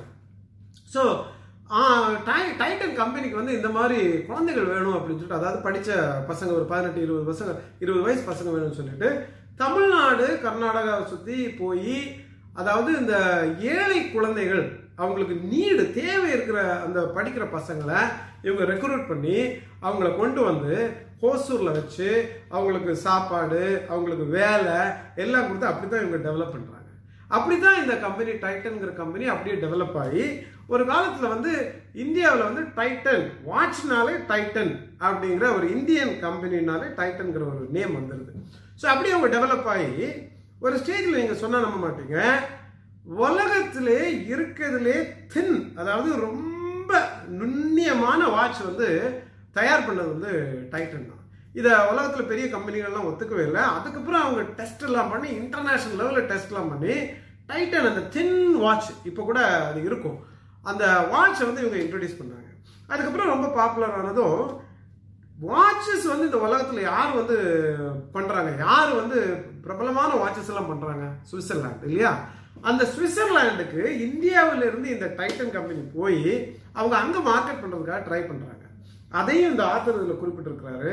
அங்கே இருக்கிற அத்தனை கம்பெனிஸும் சேர்ந்து இந்தியன் கம்பெனி டைட்டனை வந்து சக்ஸஸ் ஆக விடவே இல்லை. அதெல்லாம் ஒரு வேடிக்கையான விஷயம். ஏன்னா இதெல்லாம் இயல்பு. இந்தியன் கம்பெனிஸ் வந்து வெளியில போய் சக்சஸ் ஆகணும்னா அவங்க எல்லாம் சேர்ந்துட்டு அதை வந்து சக்சஸ் ஆக விடலை. ஸோ இவங்க வந்து அந்த சுவிட்சர்லாண்ட்ல இருந்து திரும்ப வந்துடுறாங்க. பட் இந்தியாவில் ரொம்ப அருமையாக சக்சஸ் ஆகி ஃபர்ஸ்ட் வந்து டைட்டன் வாட்ச் சக்சஸ் ஆனதும் இவங்க வந்து தனிஷ்க் அப்படிங்கிற ஒரு பிராண்டை அதுலேருந்து கொண்டு வர்றாங்க. உங்களுக்கெல்லாம் தெரியும். தனிஷ்க் வந்து ஜுவல்லரி வந்து மேனுஃபேக்சர் பண்ணுற கம்பெனி நிறைய இது டைட்டனுடைய ஒரு ஒரு பங்கு தான் அவங்களும் வந்து ஷோரூம் எல்லாம் போடுறாங்க. அதுக்கப்புறம் டைட்டன் வந்து ஜுவ- ட- அது தனிஷ்க் ஜுவல்லரி கொண்டு வர்றாங்க. அதுக்கப்புறம் வந்து ஐவேர் இன்னைக்கு நீங்க பாத்தீங்கன்னா டைட்டன் ஐவேர் அப்படின்னு சொல்லிட்டு கண்ணாடி வகைகள் அதாவது கண்ணுக்கு போடுற கண்ணாடி வகைகள் அதை கொண்டு வர்றாங்க. அப்புறம் எத்தனை பேருக்கு தெரியும் தெரியாது. டைட்டன் வந்து இப்போ சாரீஸ் கூட வந்து டிசைனர் சாரீஸ் வந்து கொண்டு வர்றாங்க. அது இருக்குது. அது போக பெர்ஃப்யூம் இருக்குது. இப்படி ஒரு ஒரு பெரிய ஒரு டாடா குரூப்ல ஒரு பெரிய ஒரு கம்பெனியா வந்தது தான் இந்த டைட்டன் இன்னைக்கு டைட்டனுங்கிற கம்பெனி இந்த டாடா குரூப்ல மூணாவது இடத்த வகிக்குது. ஃபர்ஸ்ட் வந்து டாடா மோட்டார்ஸ் அதுக்கப்புறம் வந்து TCS Tata consultancy service services அதுக்கப்புறம் டைட்டன் கம்பெனி. ஸோ பாருங்கள் ஆயிரத்தி தொள்ளாயிரத்தி எண்பத்தி நாலில் இந்தியாவில் ஒரு பெரிய ஒரு ஆஃபீஸர் வந்து நீங்கள் வாட்சே பண்ண முடியாது அப்படின்னு டிஸ்கரேஜ் பண்ண இடத்துல டாட்டா வந்து முயற்சி பண்ணி கம்பெனி டைட்டன்கிற கம்பெனி ஆரம்பிச்சு அதை இன்டர்நேஷ்னல் லெவலுக்கு எடுத்துகிட்டு போய் அதுக்கப்புறம் வந்து இந்தியாவில் வந்து ஒரு பிரபலமான ஒரு பிராண்ட் நேம் ஆக்கி அதை வந்து அதுக்கப்புறம் அதுலேருந்து தனிஷ்க் அப்புறம் வந்து தனிஷ்க்கு வந்து அதுக்கப்புறம் டைட்டன்லேயே ஐவேரு இப்படியெல்லாம் நிறைய கொண்டு வந்து இன்னைக்கு ஒரு பிரபலமான ஒரு கம்பெனியாக இருக்குதுன்னா அது ஒரு பெரிய ஒரு ஆச்சரியப்படக்கூடிய ஒரு விஷயம் இல்லையா? ஸோ யார் யார் வந்து தொழில் முனைவர்கள் ஆகணும் அப்படின்னு நினைக்கிறீங்க? அதாவது ஆண்டர்பிரினியர்ஸ் ஆகணும்னு நினைக்கிறீங்க? யார் யாருக்கு பிஸ்னஸ் யுக்திகளை பற்றி படிக்கணும்னு நினைக்கிறீங்க? இல்லை ஜென்ரலாகவே ஒரு ஜென்ரல் நாலேஜ்க்காகவே டைட்டன் கம்பெனிங்கிறது என்ன? அவங்க என்ன பண்ணுனாங்க அப்படின்னு தெரியணும்னு நீங்கள் ஆசைப்பட்டீங்கன்னா இந்த புக்கை நீங்கள் அவசியம் படிக்கலாம். ரொம்ப இன்ட்ரெஸ்டிங்கான புக்கு. எளிமையாக எழுதியிருக்குது. உங்களுக்கெல்லாம் தெரியும் இந்த சேனல் சிம்பிளி ரீடுங்கிறது வந்து மோட்டிவேஷன் சம்மந்தப்பட்டது லீடர்ஷிப் சம்மந்தப்பட்டது பிஸ்னஸ் சம்மந்தப்பட்ட விஷயங்களை நான் வந்து உங்களுக்காக எடுத்துகிட்டு வர்றேன். உங்களுக்கு இந்த சேனல் பிடிச்சிருந்ததுன்னா நீங்கள் சப்ஸ்கிரைப் பண்ணுங்கள் உங்கள் நண்பர்கள்ட்ட எல்லாம் எடுத்து சொல்லுங்கள் நன்றி வணக்கம்.